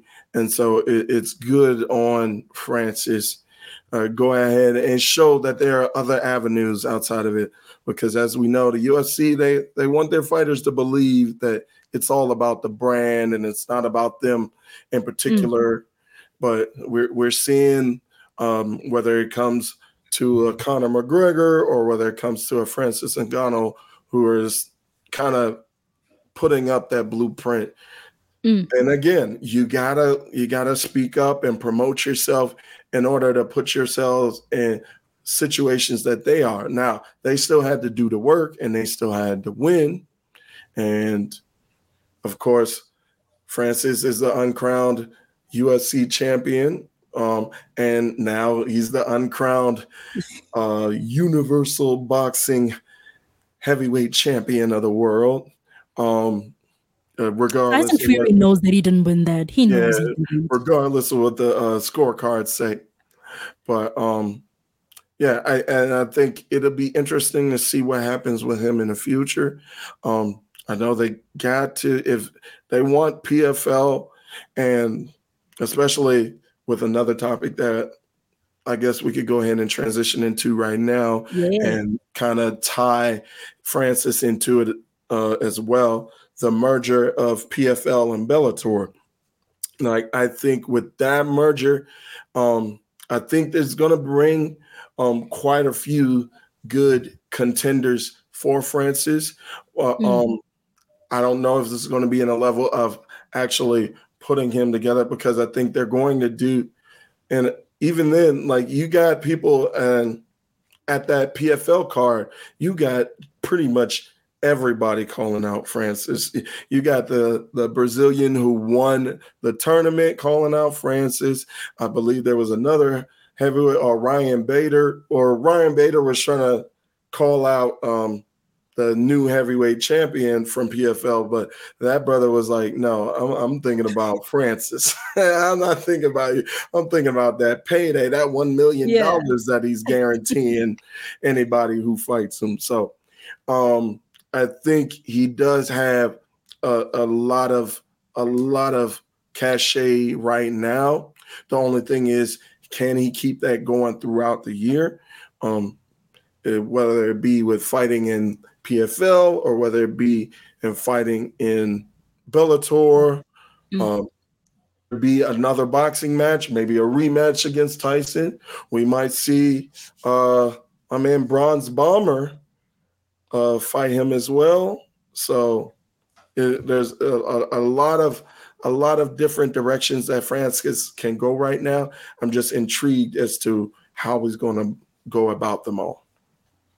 Yeah, I think also um, Tyson Fury was playing he was playing in Francis Ngannou's face, and I hated that. He was playing in his face. Like, why are you booking a fight before you even fight me? You know what I mean? Mm-hmm. Um, so I'm just glad yeah, that he, did. Yeah, I'm mm-hmm. glad that he mm-hmm. actually won that fight. And Francis is literally showing these fighters that the UFC is not the end all be all. Hey, um, exactly. it's not where you need to be at, and the grass is greener on the other side. Yep. So yeah, like because because he's living his best life right now. You know what I mean? Yes, he is. Yes, he is. And again, we'll go ahead and fully transition into that merger situation happening with the PFL and with Bellator. Um, we do mm-hmm. have them coming together. They announced that they're going to have their championship series in which all the champions from both promotions are going to eventually fight one another next mm. year. Um, what do you think about this merger? We already got other fighters who were formerly with Bellator now signing with UFC. You mentioned UFC not being the end all be all, but now you got a Michael Venom Page who's signing with UFC, and it looks like he's going to have a fight coming up with um, Kevin Holland in Miami. Mm. So, what do you think about this this combination of PFL and Bellator, as Dana White saying, one one expletive organization coming together with another expletive organization. I think honestly, um, both promotions, both Bellator and PFL will benefit. Bellator needed to be saved. I don't want to use that word in a mm-hmm. in a negative manner, but they needed to be helped. Let me put it like that. They needed to be helped. PFL could use the the expertise and the the legacy of Bellator. And so I think it's gonna be beneficial. And like because I didn't really know all the details, if I'm being quite honest. But now that you're mentioning, for example, that they're trying to make the championship the champions of each promotion face each other, mm-hmm. that is going to be amazing. That is going to be amazing. It's kind of like what we saw in wrestling, right? Where um these promotions are coming together and they're like working together for the betterment of the sport. So I feel like it's the same thing happening here, where MMA is only going to get better because these two promotions are coming together and they're like, okay, let's see how we can work together and build up together. Um, I'm so excited. I'm really, really excited because PFL is really, really coming up slowly but surely. They are coming up and they are, you know, now that they've acquired Bellator, I think they can firmly be counted as the number two organization. Like now, like you know. So I, am here for it. Um, I feel like UFC is kind of doing the same thing that WWE does. Um, I'm seeing a lot of parallels, which is which is why they probably teamed up. Where kind of mm like looking at these other ones, like, oh no, they're not a threat, whatever, whatever, whatever. But but mm-hmm. but come on, come on. Um, surely you have to have a little bit of concern. And competition is healthy. I'm I'm yes. all for competition. Yes. Uh, let's not have a monopoly. You know what I mean? Like mm-hmm. no, let's have different promotions where fighters can also strive to be in those promotions because not everyone's gonna make it to the UFC. So, and if you are at the top of a promotion that's not UFC, you still do deserve to be considered one of the best. So mm-hmm. they should all be on even playing ground but yeah, I don't know. What what do you think of that um, coming together those two promotions? Are you excited, or do you feel like could cause problems for the UFC? Well, I, I I'm I'm I'm moderately excited. I, I think that um, it will help to have because now, and it's always been the knock either on Bellator or on PFL separately. Well, you guys aren't facing world class competition like that. Well, now you're putting them together and you're mm-hmm. having their world class competition. Um, they had several fighters from Bellator who were at um, the event, that event in November, that year end event. You had the Patricio Pitbull who went off the face off against the PFL champion. You mm-hmm. had Joshua Jackson, the welterweight champion in Bellator, there to face off. So I think without a shadow of a doubt, you're going to get fantastic fights.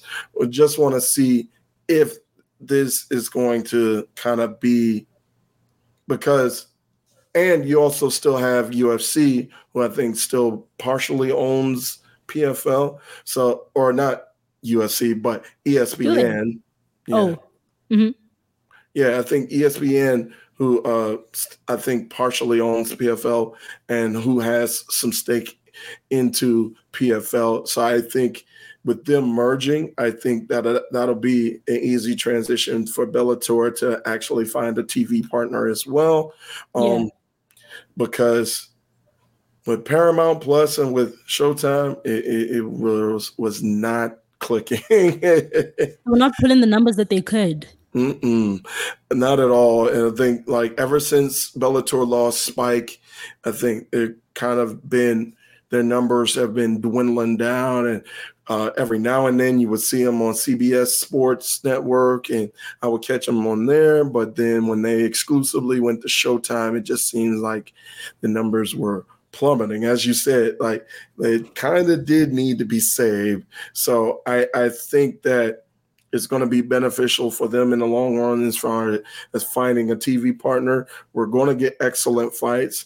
We get Kayla Harrison calling out uh, Cyborg now, and because a lot of people are saying, "Oh, Kayla, she's ducking um, high class competition or world class competition because she had her contract go up with PFL. She could have been a free agent and she could have left and faced Cyborg even earlier, or she could have left and went to the UFC.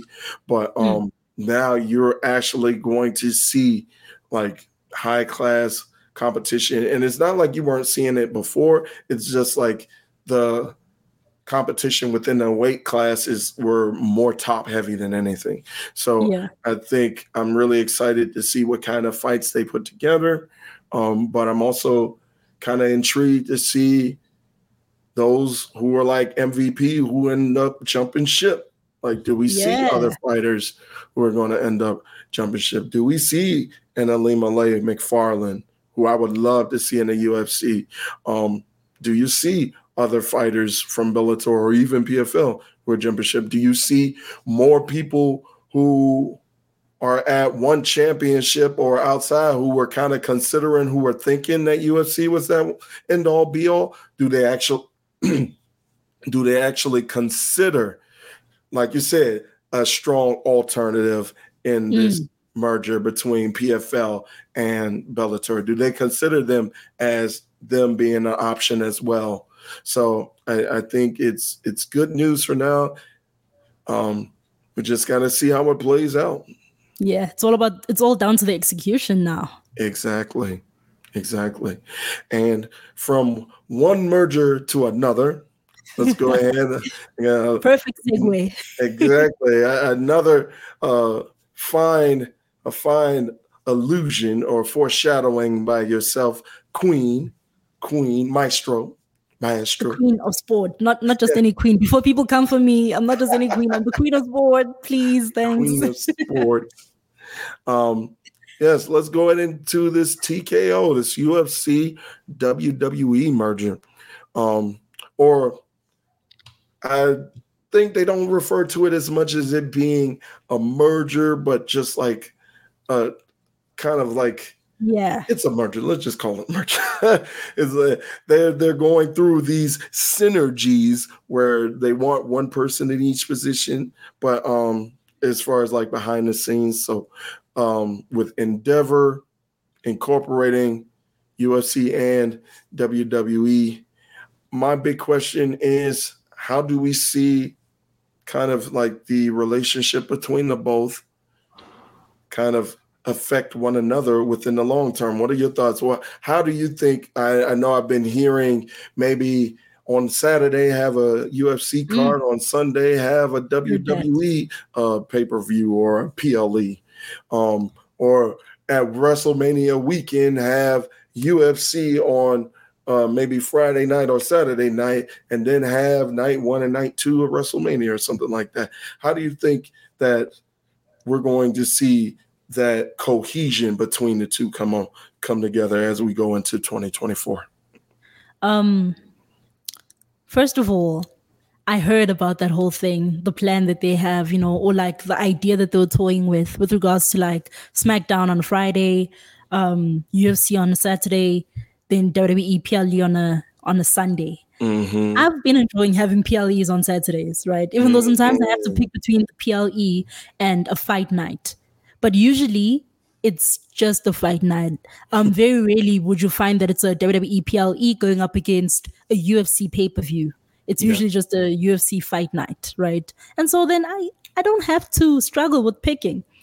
I enjoy having my Sundays free, um, especially because uh, this side we are well currently we're currently like seven hours ahead of eastern time here in south right. africa which means that events start at 3 a.m mm. right and that's a monday morning if they go back to sundays for wwe ple sorry that means that it's 3 a.m on a monday morning that i have to wake up and watch some wrestling and uh, i'd rather not i'd rather not let me just put it but I think they will clash, honestly, if they do try to.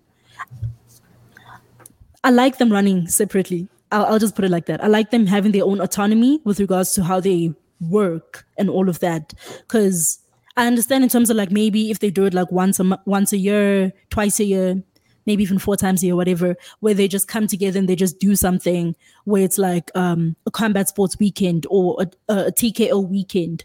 But I don't want it to become a regular thing because they will clash. Already, we have so much wrestling, or just from WWE themselves, we have a lot throughout the week. And if UFC is now trying to also find a way around that, it might become a bit much, you know? Um, but that's just how I feel personally. I, I, I like the idea of the merger, and I already heard about like how um, I think they said WWE is the one that actually set them up with uh, Saudi Arabia for the event that's happening, the UFC event that's happening there next year. Mm-hmm. So WWE actually helped them with that because you know WWE they got that connection there. Yeah. So they can definitely benefit like that and you know advertising on each other's things because they are fans who are going to enjoy both, you know, or there might be fans who will, will be like, oh, let me check that out also, you know? Mm-hmm. So, yeah, but like for now, I think they should just keep doing what they're doing. Obviously, still work together and be a family and be all of that, but just work separately. Mm-hmm. That's my preference. I don't know though. What about you, Ray? Am I am I am I out of pocket or what? No, I feel I feel in a similar position as you. Um, I do think that it would be good to have like a little specialty like once a year, but mm. it's uh, I, and I know it's got to be held logistically if you want to do all that on a regular basis, like a, a monthly basis. That that is not going to be ideal at all. Like just having that. I mean, it might be a little bit more manageable if you do it within the same venue or within the same city, but uh, I'm sure that's going to be hell for just everybody behind the scenes as far as like TV production and getting everything ready and things like that. So, and uh, like you, I I love my Sundays just having just relaxing. I'm a school teacher, so on a school night I need to be in bed at a yeah. certain time, and I've really been loving, um, really been loving these PLEs on a Saturday and just being able to stay up if I need to stay up. And I also watch them as at a delay so I can have some buffer with my fast forward with my recording. So um, it gives me uh, a little bit of that time on a Saturday night because I don't have any life. I, I don't go out. I don't party. I'm an old man, uh, cheat cheat. Uh, I'm a young girl and I have the same life. Let me tell you. Life. All right. Well, I'm, glad, I'm glad we could find we could find some synergy. We could we could find some commonalities. But yeah, I I, I want to be in the bed at a certain time, even if I know it. Like I treat myself, or like oh, it's a PLE, I can stay up till eleven or whatever. I'll do that. But mm-hmm. um, yeah, for to do that on a regular basis and to be like, oh, now I got to do on Saturday and Sunday. It's like, uh, like it's hard enough having WrestleMania being yeah. two days now. Um, I mean, I it's a lot shorter than it was when it was all on that Sunday, but yeah. um, and it's like, oh, I gotta catch up, and it's like, oh, it's getting close to my bedtime and stuff.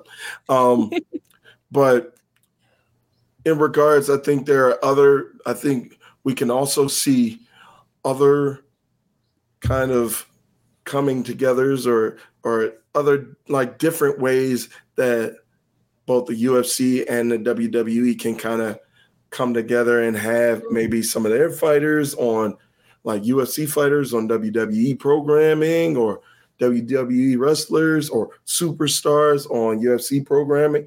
Is there anyone specifically like is there a fighter that you would love to see kind of shift gears and kind of transition into pro wrestling? Is there a pro wrestler who, and I don't know if this would be possible. hmm? oh, Cole, oh my goodness. Well, I, I, I think he's already making his case for yeah. that now. Yeah. yeah. but uh, I, I definitely do think that there are a few. Uh, I remember writing up a, a list about this actually at some point, like earlier on this year and now I can't remember even a single one of them. But mm. yeah. Also, like you see what I just now with um them possibly talking about having a UFC pay like event, not even a pay per view, just any event, um during WrestleMania weekend. No, really? I don't want that at all. at all. I, I I'm saying no firmly, firmly. Yeah. I'm saying no on that. Um, WrestleMania week is for wrestling. You know, mm-hmm. that's where wrestling thrives. That's the showcase of wrestling. We don't need, and I like the way next year is set up actually, in that we have um, WrestleMania on the weekend of the 6th to the 7th of April. Mm-hmm. And then mm-hmm. the following weekend, it's UFC 300. So it's going to be their biggest event of the year. Oh, Does nice. that make sense? And mm-hmm. so it's going to be kind of like we're going from the wrestling week to the MMA week. And I feel like if they can find ways to do that, that would work out a lot better than than them trying to like maybe force situations where you know both MMA and wrestling take place on the same weekend and yeah. all of that. Um, let's rather just you know keep it separate. But um, with regards to fighters who could cross over to UFC, I'm not sure actually. I feel like it's a bit easier for us to picture fighters like UFC fighters crossing over to WWE. I don't know. What do you uh, think, Ray? That's what I was thinking. I I, I think because when I kind of when I was speaking it out, I was like, well, it's going to be hard unless you already have some combat mm. sports background. It's going to be hard to try transition into UFC. Um, I mean, only ones I could possibly think of, maybe, maybe Gable, if he yeah. wants to go into that round. Um, maybe uh, one of the Creed boys like Brutus um, um, I don't think they're going to have a super heavyweight division for Otis. Um, but um, yeah, but as far as fighters transitioning to WWE, um, of course, you can always go with like all the personalities. You can, like you mentioned, Colby. Uh, you mm-hmm. can go with a Sugar Show, uh, Sean O'Malley. Um, you can go. With, I think Kevin Holland would also do really well. That's actually. what his that personality popped up in my head too. Mm-hmm. Kevin mm-hmm. Holland, um, of course, Daniel Cormier being maybe a commentator for WWE, I think would be a great fit. Lit. Mm-hmm. I think that would be an awesome fit. Um, don't let I, Conor McGregor get near the WWE ring though, oh, because Lord. them WWE wrestlers don't like him. uh, with with the Billy strut and everything, just walking around the place. Um, you did you did make a solid point about whether or not they would combine them both, because that had me thinking, oh crap, UFC does have an entire like fight week where mm. fighters come in and they go into the hotel and they're training and then they have the weigh-ins and everything. It's like all that combined with like WrestleMania week, like that would, would be chaotic. Not, and not would, the good chaotic. and then you're you're gonna have like I think uh, John Pollock mentioned on one of his uh, podcasts, you're gonna have MMA fans, like MMA fans and pro wrestling fans are like not the same unless you like both. You're in the like you're in the that that Venn diagram like little like like you and I really. exactly like, like you and I like right there in the middle of that Venn diagram like they're they're pretty much complete opposites when it comes to like the fan base. And, and so, you know, you know, MMA fans, they stay shitting on wrestling fans. Oh my oh, word! It's not real fighting. You know, real. Fight. Um, oh, oh, tell me about it. But yeah, yeah, just having those two fan bases like for an entire week around one another. Yeah, I, I don't see any good things. Like you said, uh, not the good kind of chaotic happening with mm-hmm. that. But I do, I would love to see, like you said, that back to back week, like have yeah. it. Yeah. Like you said, the granddaddy of the wrestling events happening, and then you're going right into like the granddaddy or like the the WrestleMania of UFC pretty much, mm. which is their their double zero events, like 100 and 200. Like those are like their their big high stakes events in which they want to get a lot of eyeballs on. So I, I would yeah. definitely definitely like to see that. And then, of course, like you mentioned as well, with Vince helping out Ari Emanuel for the UFC to get into Saudi Arabia. I think the WWE are going to have some inroads with governments at other mm. countries and at other continents to help UFC kind of cross over to those areas as well. And I, I think it'll be beneficial for them. Definitely, definitely. And you see how like both promotions are actually looking at this whole international thing. They're like WWE is doing it a lot more, but both of them are definitely on the same path of you know just trying to do more international events and all of that. And i i, I think i think them being together being partnered up like that is actually going to work really really well for that. Hmm definitely definitely. And so let's go ahead. I i think like we said, we we gave praise to those guys who are doing great stuff in the sport. Now let's go ahead and transition. Like speaking of uh, TKO and UFC combining or not combining, but kind of joining forces with WWE. Um, mm-hmm. There are two two main figures, uh, one of which is kind of he's he sold his stock and he, he's kind of not affiliated, but always that cloud hanging over the WWE. We we know of that gentleman as brother Vincent Kennedy McMahon, but we also know the other figure in UFC who started out literally started out the year making news and up until yeah. the merger it was not for good reasons and we're going to go into brother dana white brother dana white um yeah just a a whirlwind of 365 days that that brother has went through. Um, if you have not been keeping up, or if you may have just plain forgotten, which is what the UFC wanted you to do. Um, pretty much at the beginning of the year, there was a tape surfaced um, that Dana White struck his wife during a New Year's Eve celebration. And that also coincided with the premiere of his power slap league. The irony of it exactly. all. it's like who who would have thought? So, of course, as I mentioned before, Dana White he tried to get in front of it, and he did. He did come up and accept responsibility. He did, as he re- accepted responsibility for but putting DDP and Sean Strickland within striking distance of one another. He also accepted responsibility for striking his wife. So, um, and then Power Slap pretty much fizzled out after that, which was pretty much.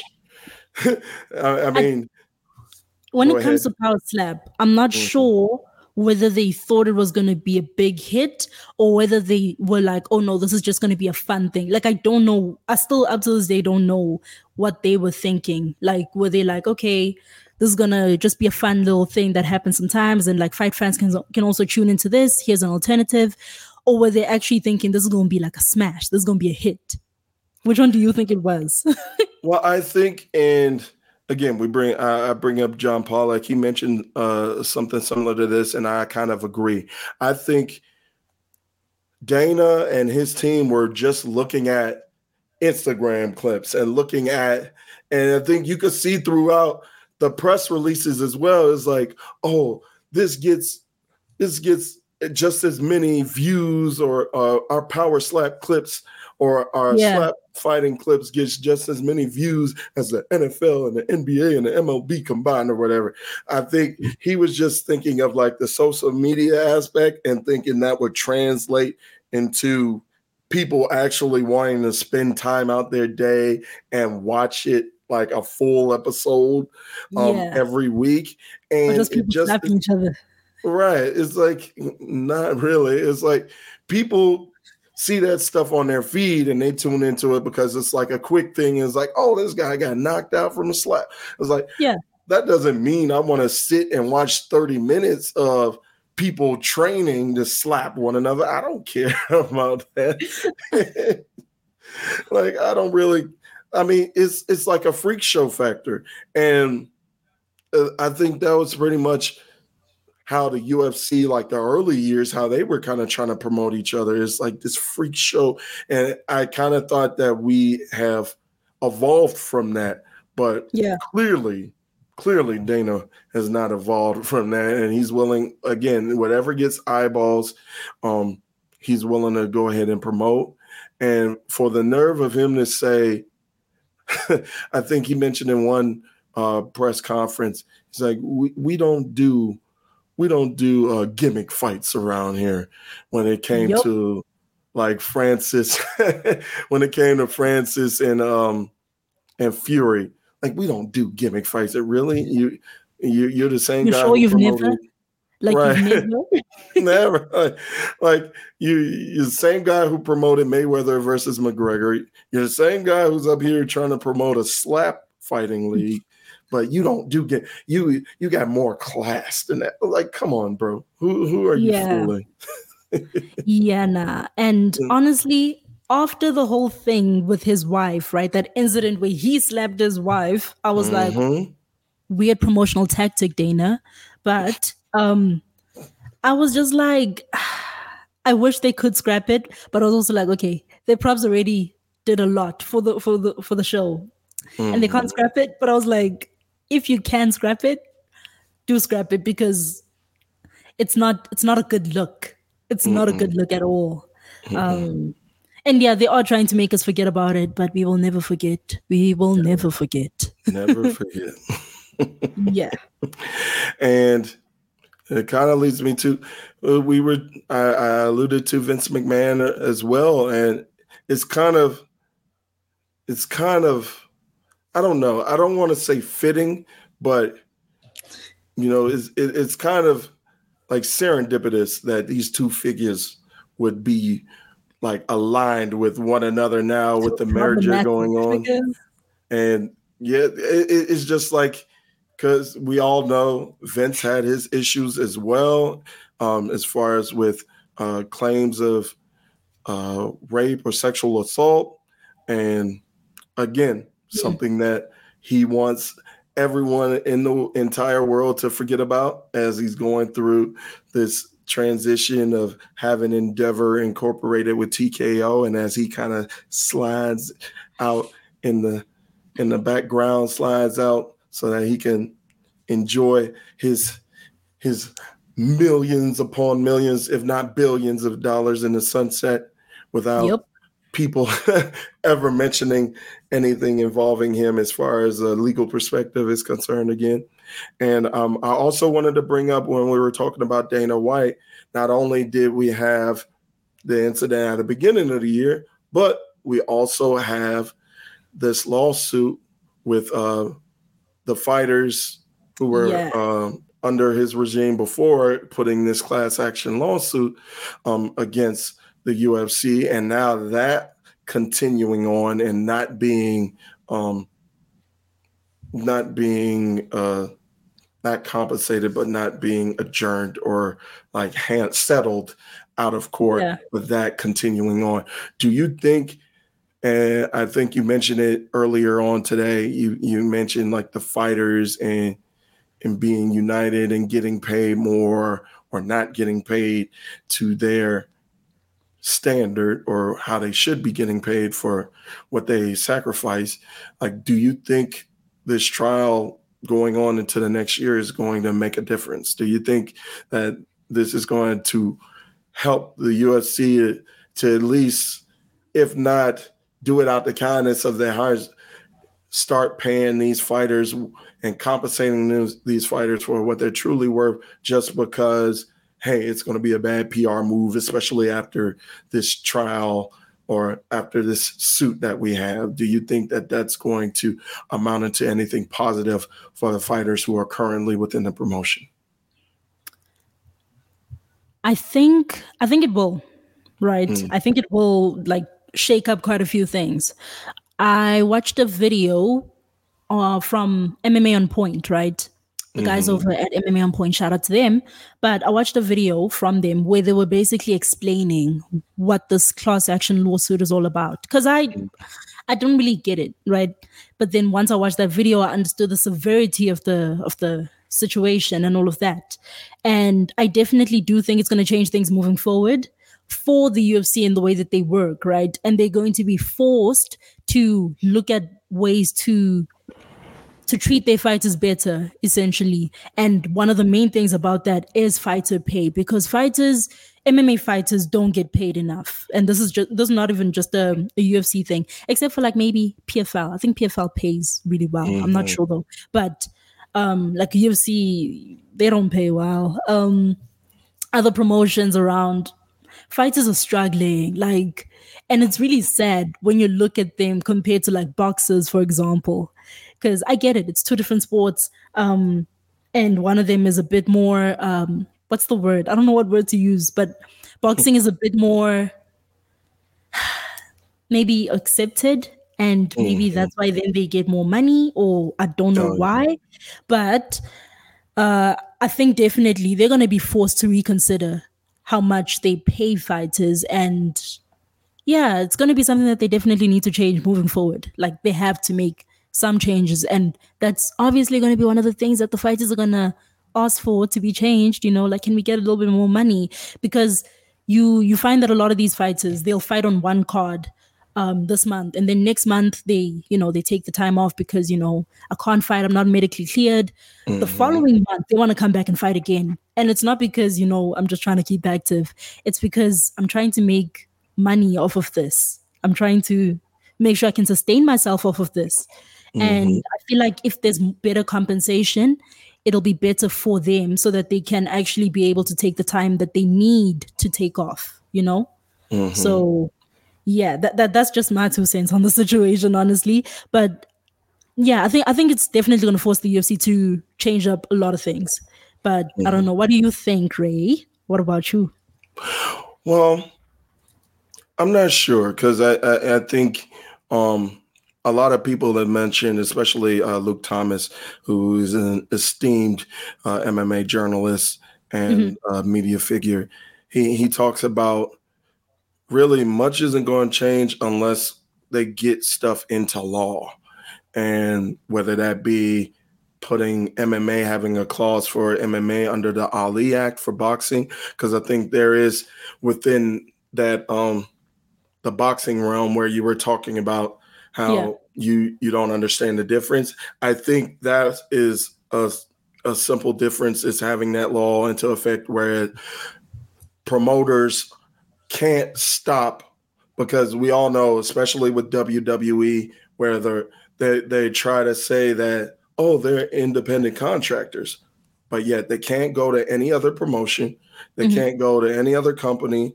They only have to stick with the dates that only allowed in your company, and that goes with uh, MMA as well. Like they're not considered full employees; they're considered um, like independent fighters, but oh, they have to report to like your they have to wear your sponsored outfits all the time. They can't have their own sponsored stuff during fight week. They got to wear the Venum stuff yeah during fight week they have to do this do that but they're not being compensated as though they're an employee so i think that's where the um Ali clause for boxing comes to effect whereas they're saying oh well in boxing you can't hold these fighters just here like yeah. they have to go on. They they can go ahead and explore fights outside of the WBC or outside of the IBC or outside of the WBA, and they can make those super fights. Whereas within the UFC, within Bellator slash PFL, they only have to structure within that particular promotion. So I think that is going to make a difference, and that might be the only thing that makes a difference is if they're able to get into law hey this is not right you guys have to compensate these fighters fairly if you're going to have them be employees then put that like firmly and mm. effectively in their contracts and then pay them and compensate them appropriately to that if not then they should be able to go ahead and float around the different promotions, float around the one championship, float around. And if they want to do a boxing fight with Jake Paul, if they want to do that, then they shouldn't be they shouldn't be relegated or they shouldn't be held down to your specific promotion. So I yeah. think that that is going to be the key thing if they're able through this um, class class action lawsuit if they're able to get a provision in there or at least get the wheels turning or at least get like the ball rolling on that then I think that's the only thing that's going to make a big difference as far as how the UFC does things. Um, if not, hey, if it's not broke, UFC isn't going to fix it. But then, do you think MMA has come far enough now, right, for them to be able to actually um, have that pass, like come into law, so that that's actually a thing for MMA also, same as the Ali law. Mm. I I think they can, but again, it's going to take it's going to take a lot of lawyers because it take a long time. Also, yeah, the the UFC is not going to let that happen without a fight. Um, it's it's going to take a long time, but again, um, there should not be a position where fighters can't pay like they can't pay for rent so they gotta sleep in their yeah. or you have fighters um some female fighters who are saying oh i have to resort to like these fan sites because i'm getting paid more money per year on the fan site than i am by the ufc when i fight or like fighters yeah. who are who go up to like bare knuckle after they're they're done because they didn't make enough money, and so now I got to do bare knuckle fighting and stuff like that.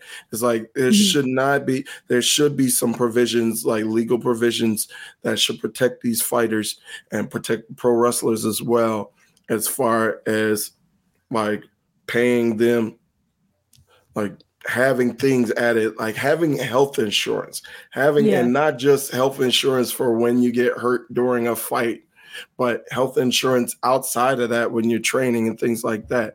Um, like having that embedded in your contract, having um, dues paid specifically for your trainers in your contract, to where I don't have to personally take out my own money that I that I had and pay them, but having provisions to where they can get paid by the UFC, like having my trainers, having my school paid by the UFC as well. Uh, that might be a bit more of a stretch because Um, each fighter has their personal camps and stuff like that. But yeah. having that stuff included into contracts as well. Um, and it's not going. I don't understand why the UFC, like, you're making billions of dollars, like, especially after lockdowns and the pandemic.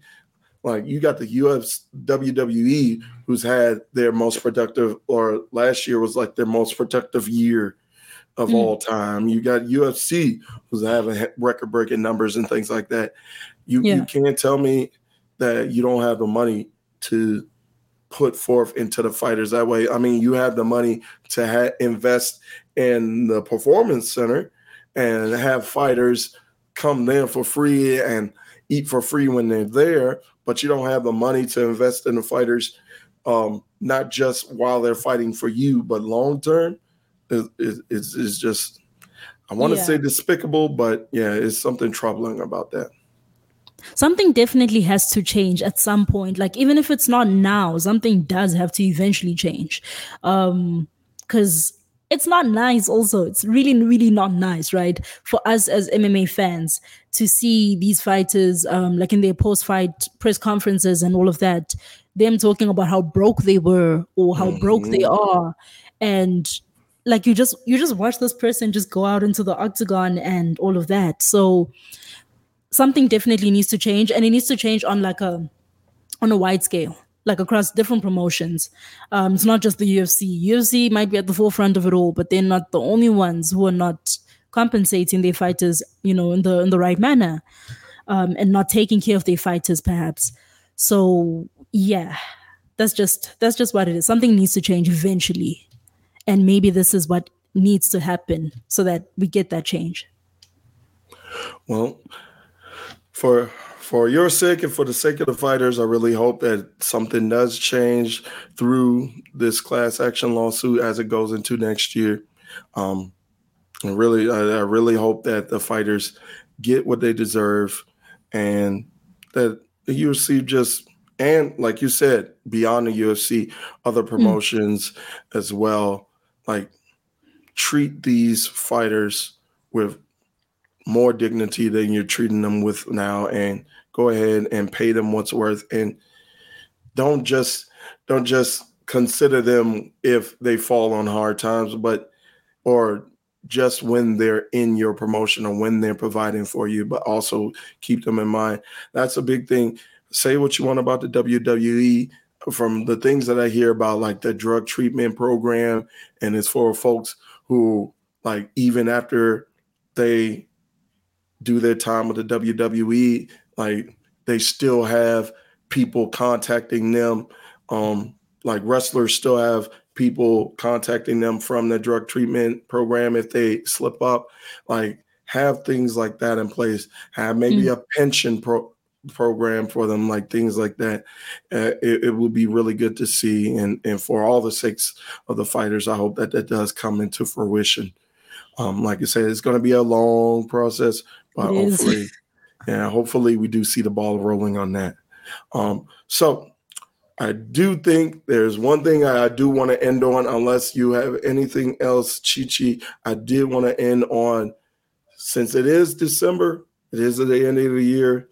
I want to know what your picks for maybe fight of the year, who's the fighter of the year, any stories of the year within MMA that caught your attention that maybe wasn't as big on, in the spotlight as as other things like any specific thoughts on the end of this year as as to what your stories and what your people and your fights of the year may be I always struggle with such things. Let me tell you. I'm just gonna put it out there right now. I always, always struggle with such things because I'm not a very um how do I put it? Oh, I might catch a lot of flack for this, but I'm not a very technical person. So I'm not a person who's like, yeah, you know, they had like excellent sparring and oh, all yeah. of that. Nah, nah, nah, nah, nah. Me, I'm here for the story. I'm a story person. oh, you're not. So, you're not like um, uh, DC, who's he? He does like his um his little thing on ESPN. When you see the lead leg, the lead foot yes. goes on the outside, and then you got to throw the hook that way. No, you're you're not gonna have the little tidbits, the the martial arts technique tidbits there. Yeah, no, you no. can count me out there. Um, I have a friend who is very clued up with all of this, and mm-hmm. um, his name is Sia, by the way. Shout out Sia. But hey.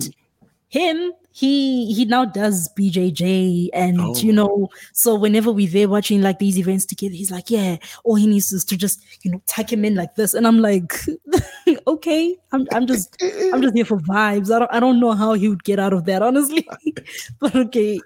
Um, my favorite fighter, always, always, always, always, is going to be Charles Oliveira. This year has not been great for us, but um, I love him with everything in me. Um, Kamaru Usman is my other fave. Also hasn't been a great year for. Do you see why I'm saying that this year hasn't been the best for me? like, because oh my god. But um, oh Alexander Volkanovski is another one. Oh, Mm. That one's gonna make me cry. I did not like that knockout. Oh, I was not happy. Mm. Um, I don't. Let me think. Fight of the year. I think I might have to. Honestly, Ray, I'm just waiting for you to say your fight of the year, and then I might just piggyback off of you. If I'm being quite honest. but with regards to the fighter of the year, I think I would still have to give it to Alexander Volkanovski. I don't mm. know. I don't know. People might just, I don't know. I don't know, guys. Yes, I am biased. Okay. I can't be biased. But Alex is just a phenomenal athlete, first of all. Um, mm-hmm. Phenomenal. I'm always excited to see him. And yeah, I stand by him, man. You know, even though not, because I, I was one of the people who was like, he is the P4P king. And now it's like, mm-hmm. but it's okay.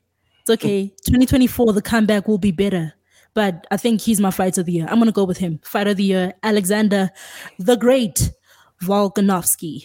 Uh, what about you? all right. Well, I'm a I'm gonna try to split some hairs a little bit. I I think that uh, Alexander Volkanovski was involved in the fight of the year with Islam Makhachev. Mm. Uh, I think I'll, I'll go ahead and pick that as fight of the year. Um, and to bring you guys behind the curtain a little bit, um, I have mentioned to Chichi before that I mainly keep up through MMA through Twitter through Instagram now. I haven't been able to watch as many live fights as I've wanted to, but I think just all the buzz around that first fight between Volkanovski and Makhachev and just them going toe to toe, back mm. and forth, um, to where it, it, it was no guarantee that Makhachev was going to leave there with his light heavyweight championship at the end of the night. So um, I think he came. I think Volkanovski came back too early for that second fight um, mm-hmm. on short notice. Short notice, yeah. yeah. I think if he had some more time, and and I think there there's I think there's a possibility that they could have that rematch, even though Islam is up 2-0. I think there's a possibility that if um, Volkanovski, who has a fight scheduled at the beginning of this year, um, yeah, yeah uh, is it in Australia as well? I don't know. I don't think I, so. I think they said something about it possibly being either in Perth or in like New Zealand or something. But Ooh. Yeah, I think he does have his um he's defending his uh featherweight championship um at the beginning of the year. I think if he's able to make it through that, I think there's a strong case, especially if he's able to speak up after um that he can have that third fight with Islam Makhachev. This is yeah. where I'm splitting hairs. I think I'm going to have to go with Islam Makhachev as my fighter of the year. and again, I'm sorry. And because that fight between, didn't he have that fight with Oliveira this year as well? Or was that towards the end of last year? I think that was this year. Yeah. You can't argue with undefeated against really stiff But then wait, Ray, Ray, Ray, listen. These are my two faves. I feel like it's not fair right? For you to pick for you to pick him. You can literally pick anybody else but him. Um, okay, okay. With we're we're disqualifying Islam Makhachev. He he yeah. is disqualified for the sake of me. okay, it, the the queen of sport. What she says, it goes. As she says it, so shall it be. Islam. Sorry, brother. Um, all right. Well, now now I got to think of another fighter here. Um, I want to say I, I can't give it to Jon Jones. It was just one fight against Gane. Um, like how many seconds was that fight? Also, did it? It didn't even make it out of the first round. Yeah, I think it, it may have been may have been three minutes. May possibly. the entire fight was the was the highlight reel, probably. Yeah, pretty much. Um, I mean, you could throw like Aspinall out there. Um, Aspinall man. was good. Yeah, he was really good this year. Amanda Nunes retired on top. Yeah, that's true. She avenged her loss. She retired yeah. on top. Um, man, other people. Uh, I mean, oh, my girl Grasso, Alexa Grasso picked up like did what nobody thought was possible in defeating Valentina Shevchenko. You know if we were to pick upsets were, of the year. Yeah, you you would pick you would go with uh, Alexa as well or no? Yeah. Yep. I'm picking I'm picking Alexa. Let's go. For your fight of the year. Okay, so fine. It's okay. You can have Islam. Islam and Alexa were your two fighters of the year. Uh, mine, because I'm using feelings instead of fact, are Alexander Volkanovski. Gotcha. And I can't say Kamaru Usman because um but all I'm saying is 2024, we're coming back strong. Okay, Team Volkanovski, we're coming for that P for P King spot. coming for it. Well, considering next year, and another perfect segue. Um, you talked about we talked about Volkanovski having a fight mm-hmm. coming up. Um, we've been talking about Oliveira, who would have had his rematch towards the end of the year, but ended up getting hurt a bit. But it looks like he's in good shape to have a rematch against yeah. Islam Makhachev. Um, Kamaru, hopefully he can get mm. back on track next year. Is there anything that you're looking forward to the most going into 2024 for the UFC or for MMA in general? Uh, things that I'm looking forward to in MMA in 2024. PFL, Bellator, I want to see what they're gonna do. I, can, I feel like they could be really, really creative, and I think they they headed in the right direction. So I'm very excited to see what that partnership is going to, you know, produce for us as the fans. I'm definitely here for that. Um, within the UFC, I don't know. UFC 300, I am excited to see who they're gonna choose to headline. Yeah specifically who they're going to choose to headline. Ray, I have a question for you actually with UFC 300. Do mm-hmm. you think Conor McGregor and Michael Chandler will be either main or co-main for that card? I forgot that fight was ever supposed to happen. I forgot all about the Ultimate Fighter. I was like, um, yeah. if they could pull that off, because that would be in perfect time. Because when is that happening? Is that happening in March? April 13. U- UFC so, 300 is April 13. And they already got another big story. We we I forgot completely was that they're not doing their UFC isn't dealing with USADA anymore, so they don't have oh, yeah. to worry about the six month rule. um, um, I think, I think so. But you know, Conor, he has to he has to get his act together because he's got so many things going on, like as far as us like alleged assaults and sexual yeah. assaults and all these different legal issues that's going on with him. I think he needs to get that straight before he, he ever. Another, oh my goodness! I was so yeah. shocked. I was so shocked. they just yeah. had another baby. I'm like, oh, okay. And props to Dee Devlin, who's been by his side like through everything. everything. Yeah. Yeah. Like she she doesn't deserve this. But um Yeah, I, I think if he could get those things to like, if he could just stop with all the BS and get his mind strictly back to fighting, I think, and get himself in the right enough shape, yeah, uh, prepared for April. I think, I I I would give it as a like a percentage possibility, maybe 60, 70 percent, because they were supposed to fight in December. They were, and and we're almost like we're we're already halfway through the year, and there's no rumblings of that happening or in the in the forefront or going going to happen. So I think that would be perfect. Like you have to have Conor on for for UFC 300. Like you, you have to yeah. have Conor on. I would love to see if Jon's going to return. I would love to see Jon and um either Jon Jones and Stipe or Jon Jones and Aspinall. And again, I think his next fight will be his last fight. Yeah. Um thing is my problem is I, I I feel like um a champion always has to defend against the interim. That's my yeah. That's my thing. So I feel like if he is gonna come back, his next match needs to be against Aspinall. Because yeah. we can't have that interim championship for like whilst he decides to like face off with Stipe, for example. You know what I mean? Mm-hmm. Um but Jon Jones, I wonder how they're gonna actually to that card because you know that they're gonna try to stack it. They might go like, what's the most t- title fights that they've done? Three on a card, right? I think it was three. Um, three. I think, hmm. They might. They might, they might try I, to do four.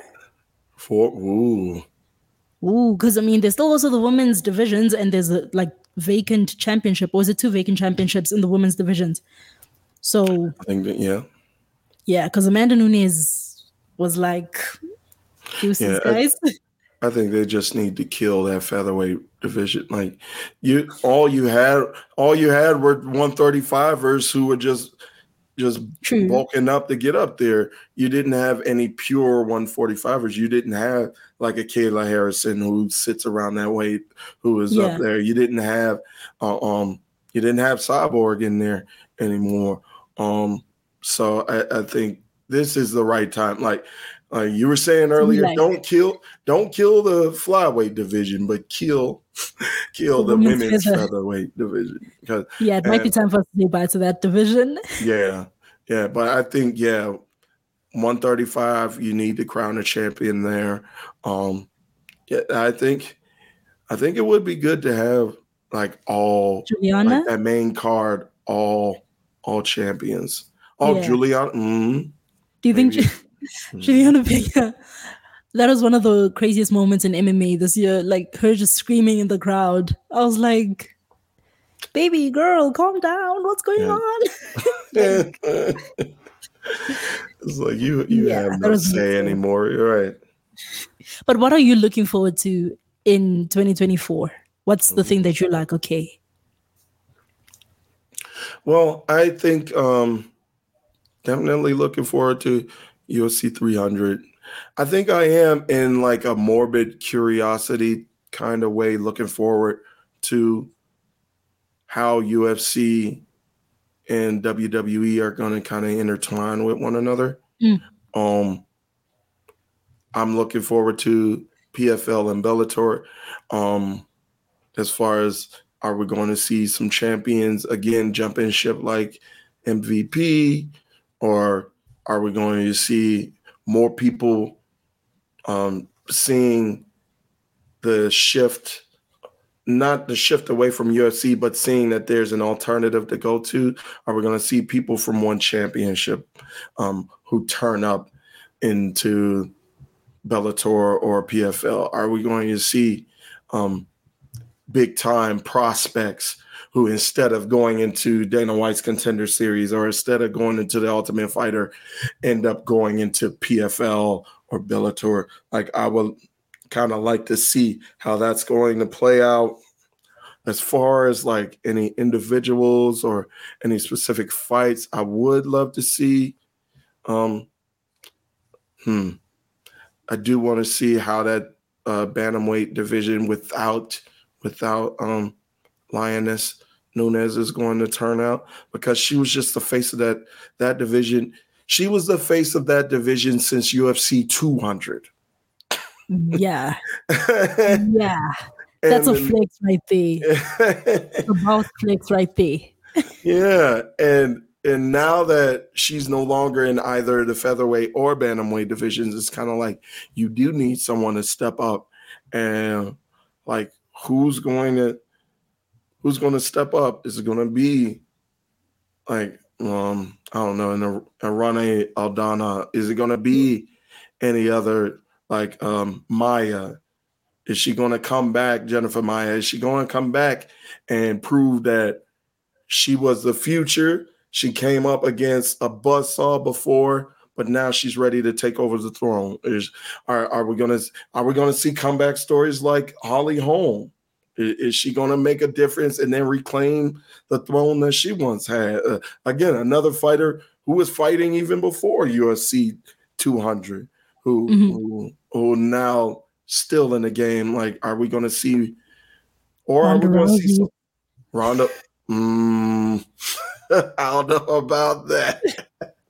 Stay in Ring of Honor. Stay in Ring of Honor, Ronda. You, you, you'll be you'll be better off there, or trying to do something in, AEW. But um, I don't know. It could be someone completely new who who comes up and kind of lights the world on fire in that mm-hmm. division. Mm-hmm. So I I do want to see that. Um, I do want to see how this men's flyweight division plays out.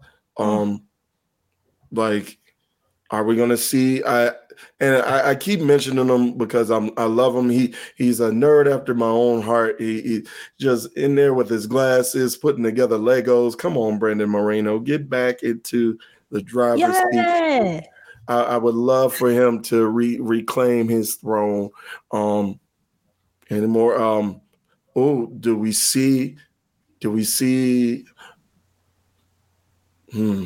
I want to Alexa Alexa Grasso versus um, Valentina Shevchenko three. Since that second one ended on a draw, do we want to see that? I think I do want to see that because I do. That quite upset me so much. Really? Oh, the second one. yeah, I was upset. Why? Because I look like a crazy person in the morning. Like, you know, I'm I'm up. I was like standing up fully and I'm clapping and I'm like, yes, Valentina, get into mm. it. It's yours. You're back in it. You're back in it. Yeah, yeah. And then one judge, one judge messed it up. And mm. It's always I was so upset. I was so upset. There's always one. There's always yeah. one. That's another exactly. thing that needs. I don't think it's going to ever be changed. Yeah, but hopefully we, we start getting more more fight former fighters getting into the judging sphere because because mm. that really that should have been cleaned up. Like I was saying, I, I started being a bigger fan in 2011. That should have been cleaned up back in 2011. So, but um, yeah, I would but love to see them. Hmm. Ray, now that What's you're up? mentioning Sphere, you just reminded me of something.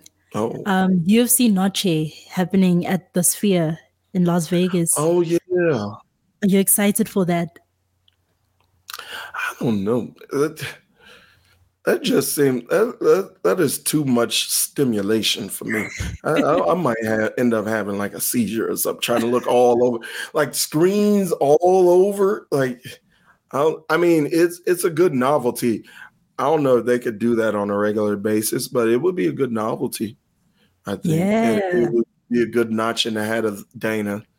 Be like, oh, we were the first uh, athletic visit to to perform in here or whatever. So facts, facts. Yeah. But also speaking on Las Vegas, actually, um, I'm so sorry to be going back, but speaking on Las Vegas, right? When you found out that UFC 300 is gonna, well, because they they haven't really confirmed the venue, right? But they uh-huh. said most likely Las Vegas. Mm-hmm. How do you feel about that? I don't know. I- will tell you how I feel about it, but how do you feel about that? About them possibly having 300 in Las Vegas? Well, of course, it, has been deemed for years, if not decades. Vegas is the fight capital of the world. Mm-hmm. And I think they had 100 in Vegas. I think they had 200 in Vegas. So I, I, I think it would be apropos to have it 300 in Vegas. Uh, I don't I don't have a problem with it, but it sounds like you you have some uh, issues. I, it's not a problem per se. it's not a problem per se, but it's just I don't know. I thought you know I thought they might do something else. Like I thought they might do another city. Um, mm-hmm. Las Vegas is cool and all, right? But I have noticed that they do get a little bit more reaction when they are not in Vegas. You know what I mean? And I get it in terms of like the, the history that you're saying and how they've done 100, 200 there, but they've also done 100 and 200 during fight week, international fight week, if I'm not mistaken. Oh, that's and true. Next year, like they they moving away from that, and so I thought they'd also move away from Vegas, you know, do something somewhere else. But I get it. I totally get it. And it makes sense because it is the fight capital of the world, like you said. Um, it just makes sense. But I think I would have been I, I wouldn't have been mad if they if they said somewhere else. You know, if they were like looking at another place. I wouldn't have been mad. Is there an ideal destination or do you do you have maybe a place in mind?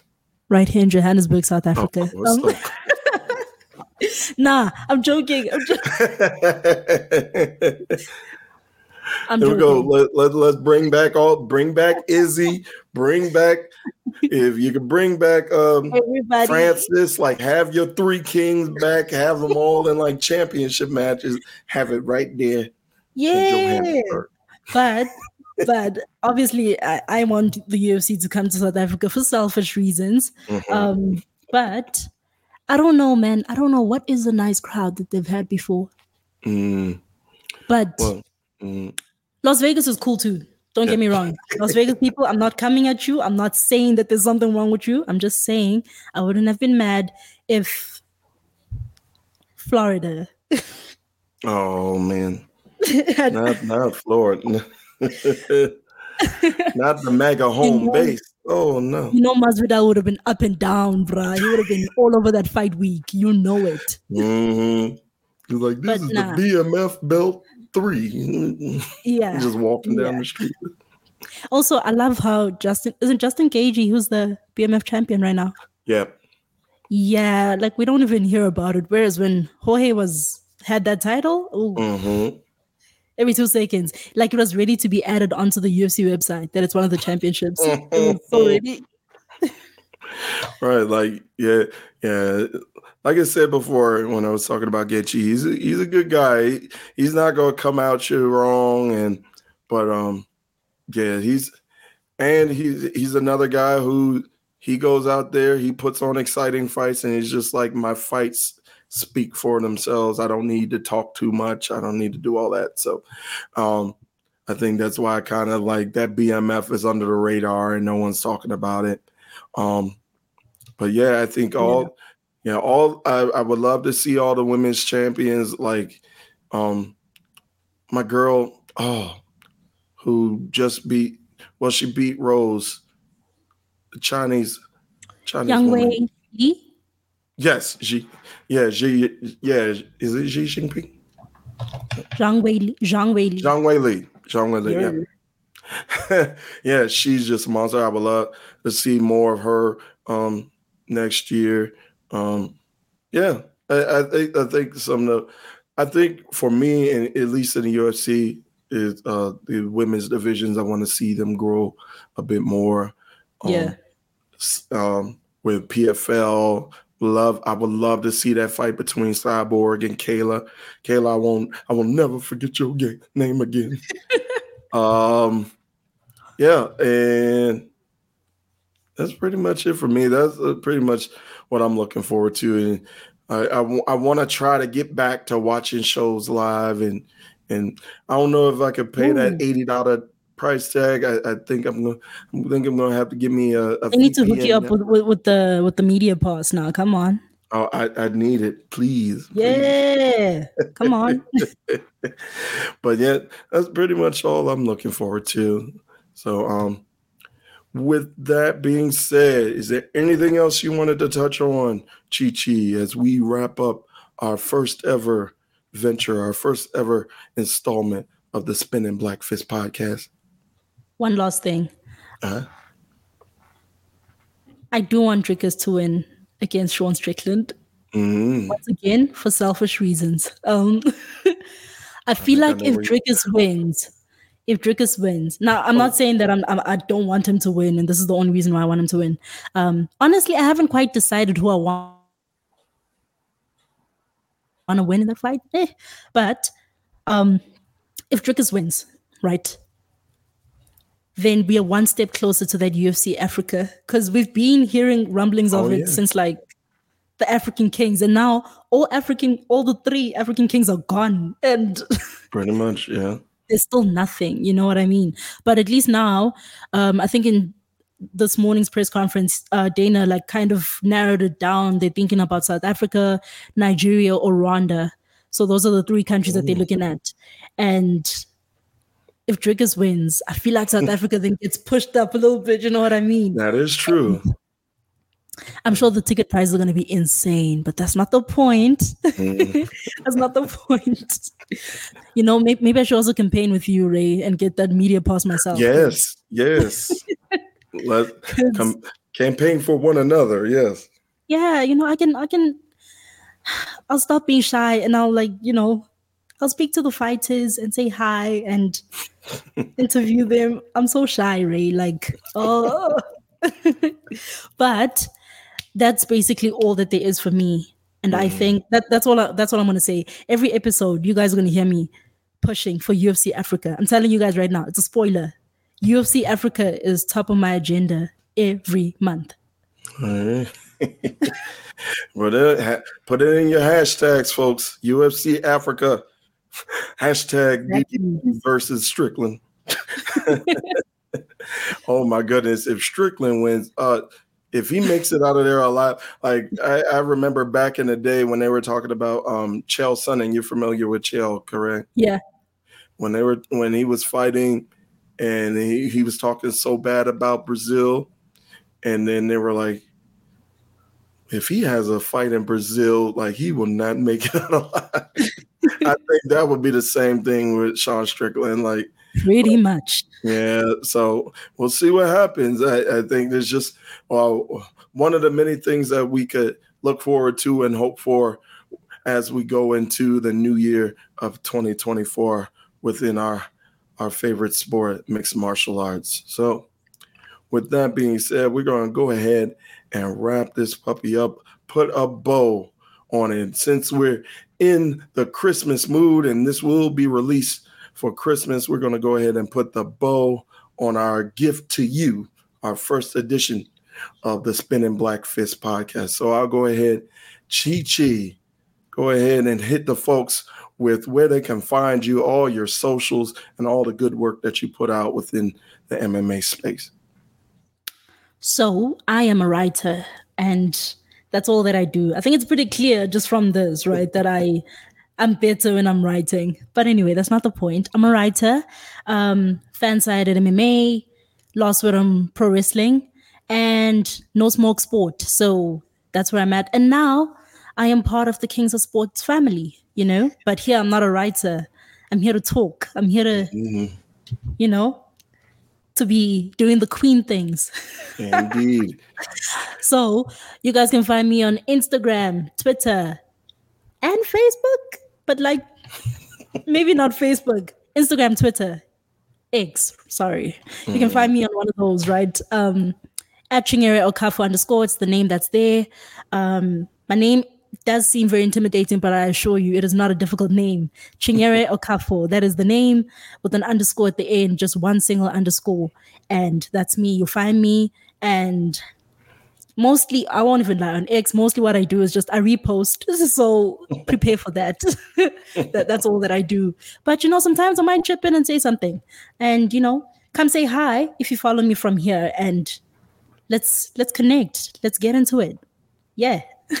Yeah, indeed, indeed. And if I should say so myself, you did an excellent job. If if you're saying you're so shy, but I can hardly tell with just the conversation that we were having.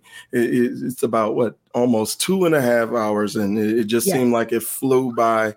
So, um, just thank you again, Chinyere, on on joining me on this voyage. If you want to find me, Ten Day Ray, aka Raymondo Williams. You could see me up on X slash Twitter. And we could, I think we could still call it Twitter because it still comes up. Yeah. If you put it in a browser, even if you put x.com, and I tried this, it shifts to twitter.com. So I'm going to call it Twitter. Your mama name is Twitter. I'm going to call it Twitter. Um, you can find me on Twitter and on Instagram at Mondo Dondo one. Mondo, the f- last part of Raymondo, M O N D O, D O N D O, and the number one. You can find me on there. Uh, Instagram, I pretty much uh, just put up clips from Kings of Sport. I put up clips from NWA podcasts. I also am trying to branch out and do some original content, whether it be based on uh, WWE or whether it be based on professional wrestling. Also, I'm going to start doing some MMA content as well and be on the lookout. Oh. Yeah, I'll be on the lookout. I'm going to also try to just do some stuff to make you laugh. Like it, it's so serious in this world today, and people want to uh, fuss and fight over things. And people talk about how divisive things have gotten, especially within the political sphere, um, within this climate today and uh, I just want to make you laugh or just want to make you think about some stuff. So that's all I'm trying to do on my platforms at X slash Twitter and on the gram. And uh, we also eh, we would be remiss to go ahead and mention what the Godfather mentioned before. Please subscribe to the Kings of Sport on Twitter at KOS underscore POD. And also, if you have a few bucks in your pocket, again, if you got five dollars for a biggie bag, if you got five dollars for that latte at Starbucks, you could just put down five dollars for the Kings of Sport Patreon page. Go ahead over there. If you want to spend more, as Brother Nate always says, we won't stop you. Um, with that being said, again, thanks to Brother Nate Milton for joining us uh, earlier in the podcast. Thank you, Chinyere, for Nate Milton, the Godfather, for the Queen of Sport, aka the Maestro, Chichi Okafor. I'm Raymondo 10 Day Ray Williams saying good fight, good night. Have a Merry Christmas have a Merry Christmas, Hanukkah, Kwanzaa, and enjoy your holiday. Peace out.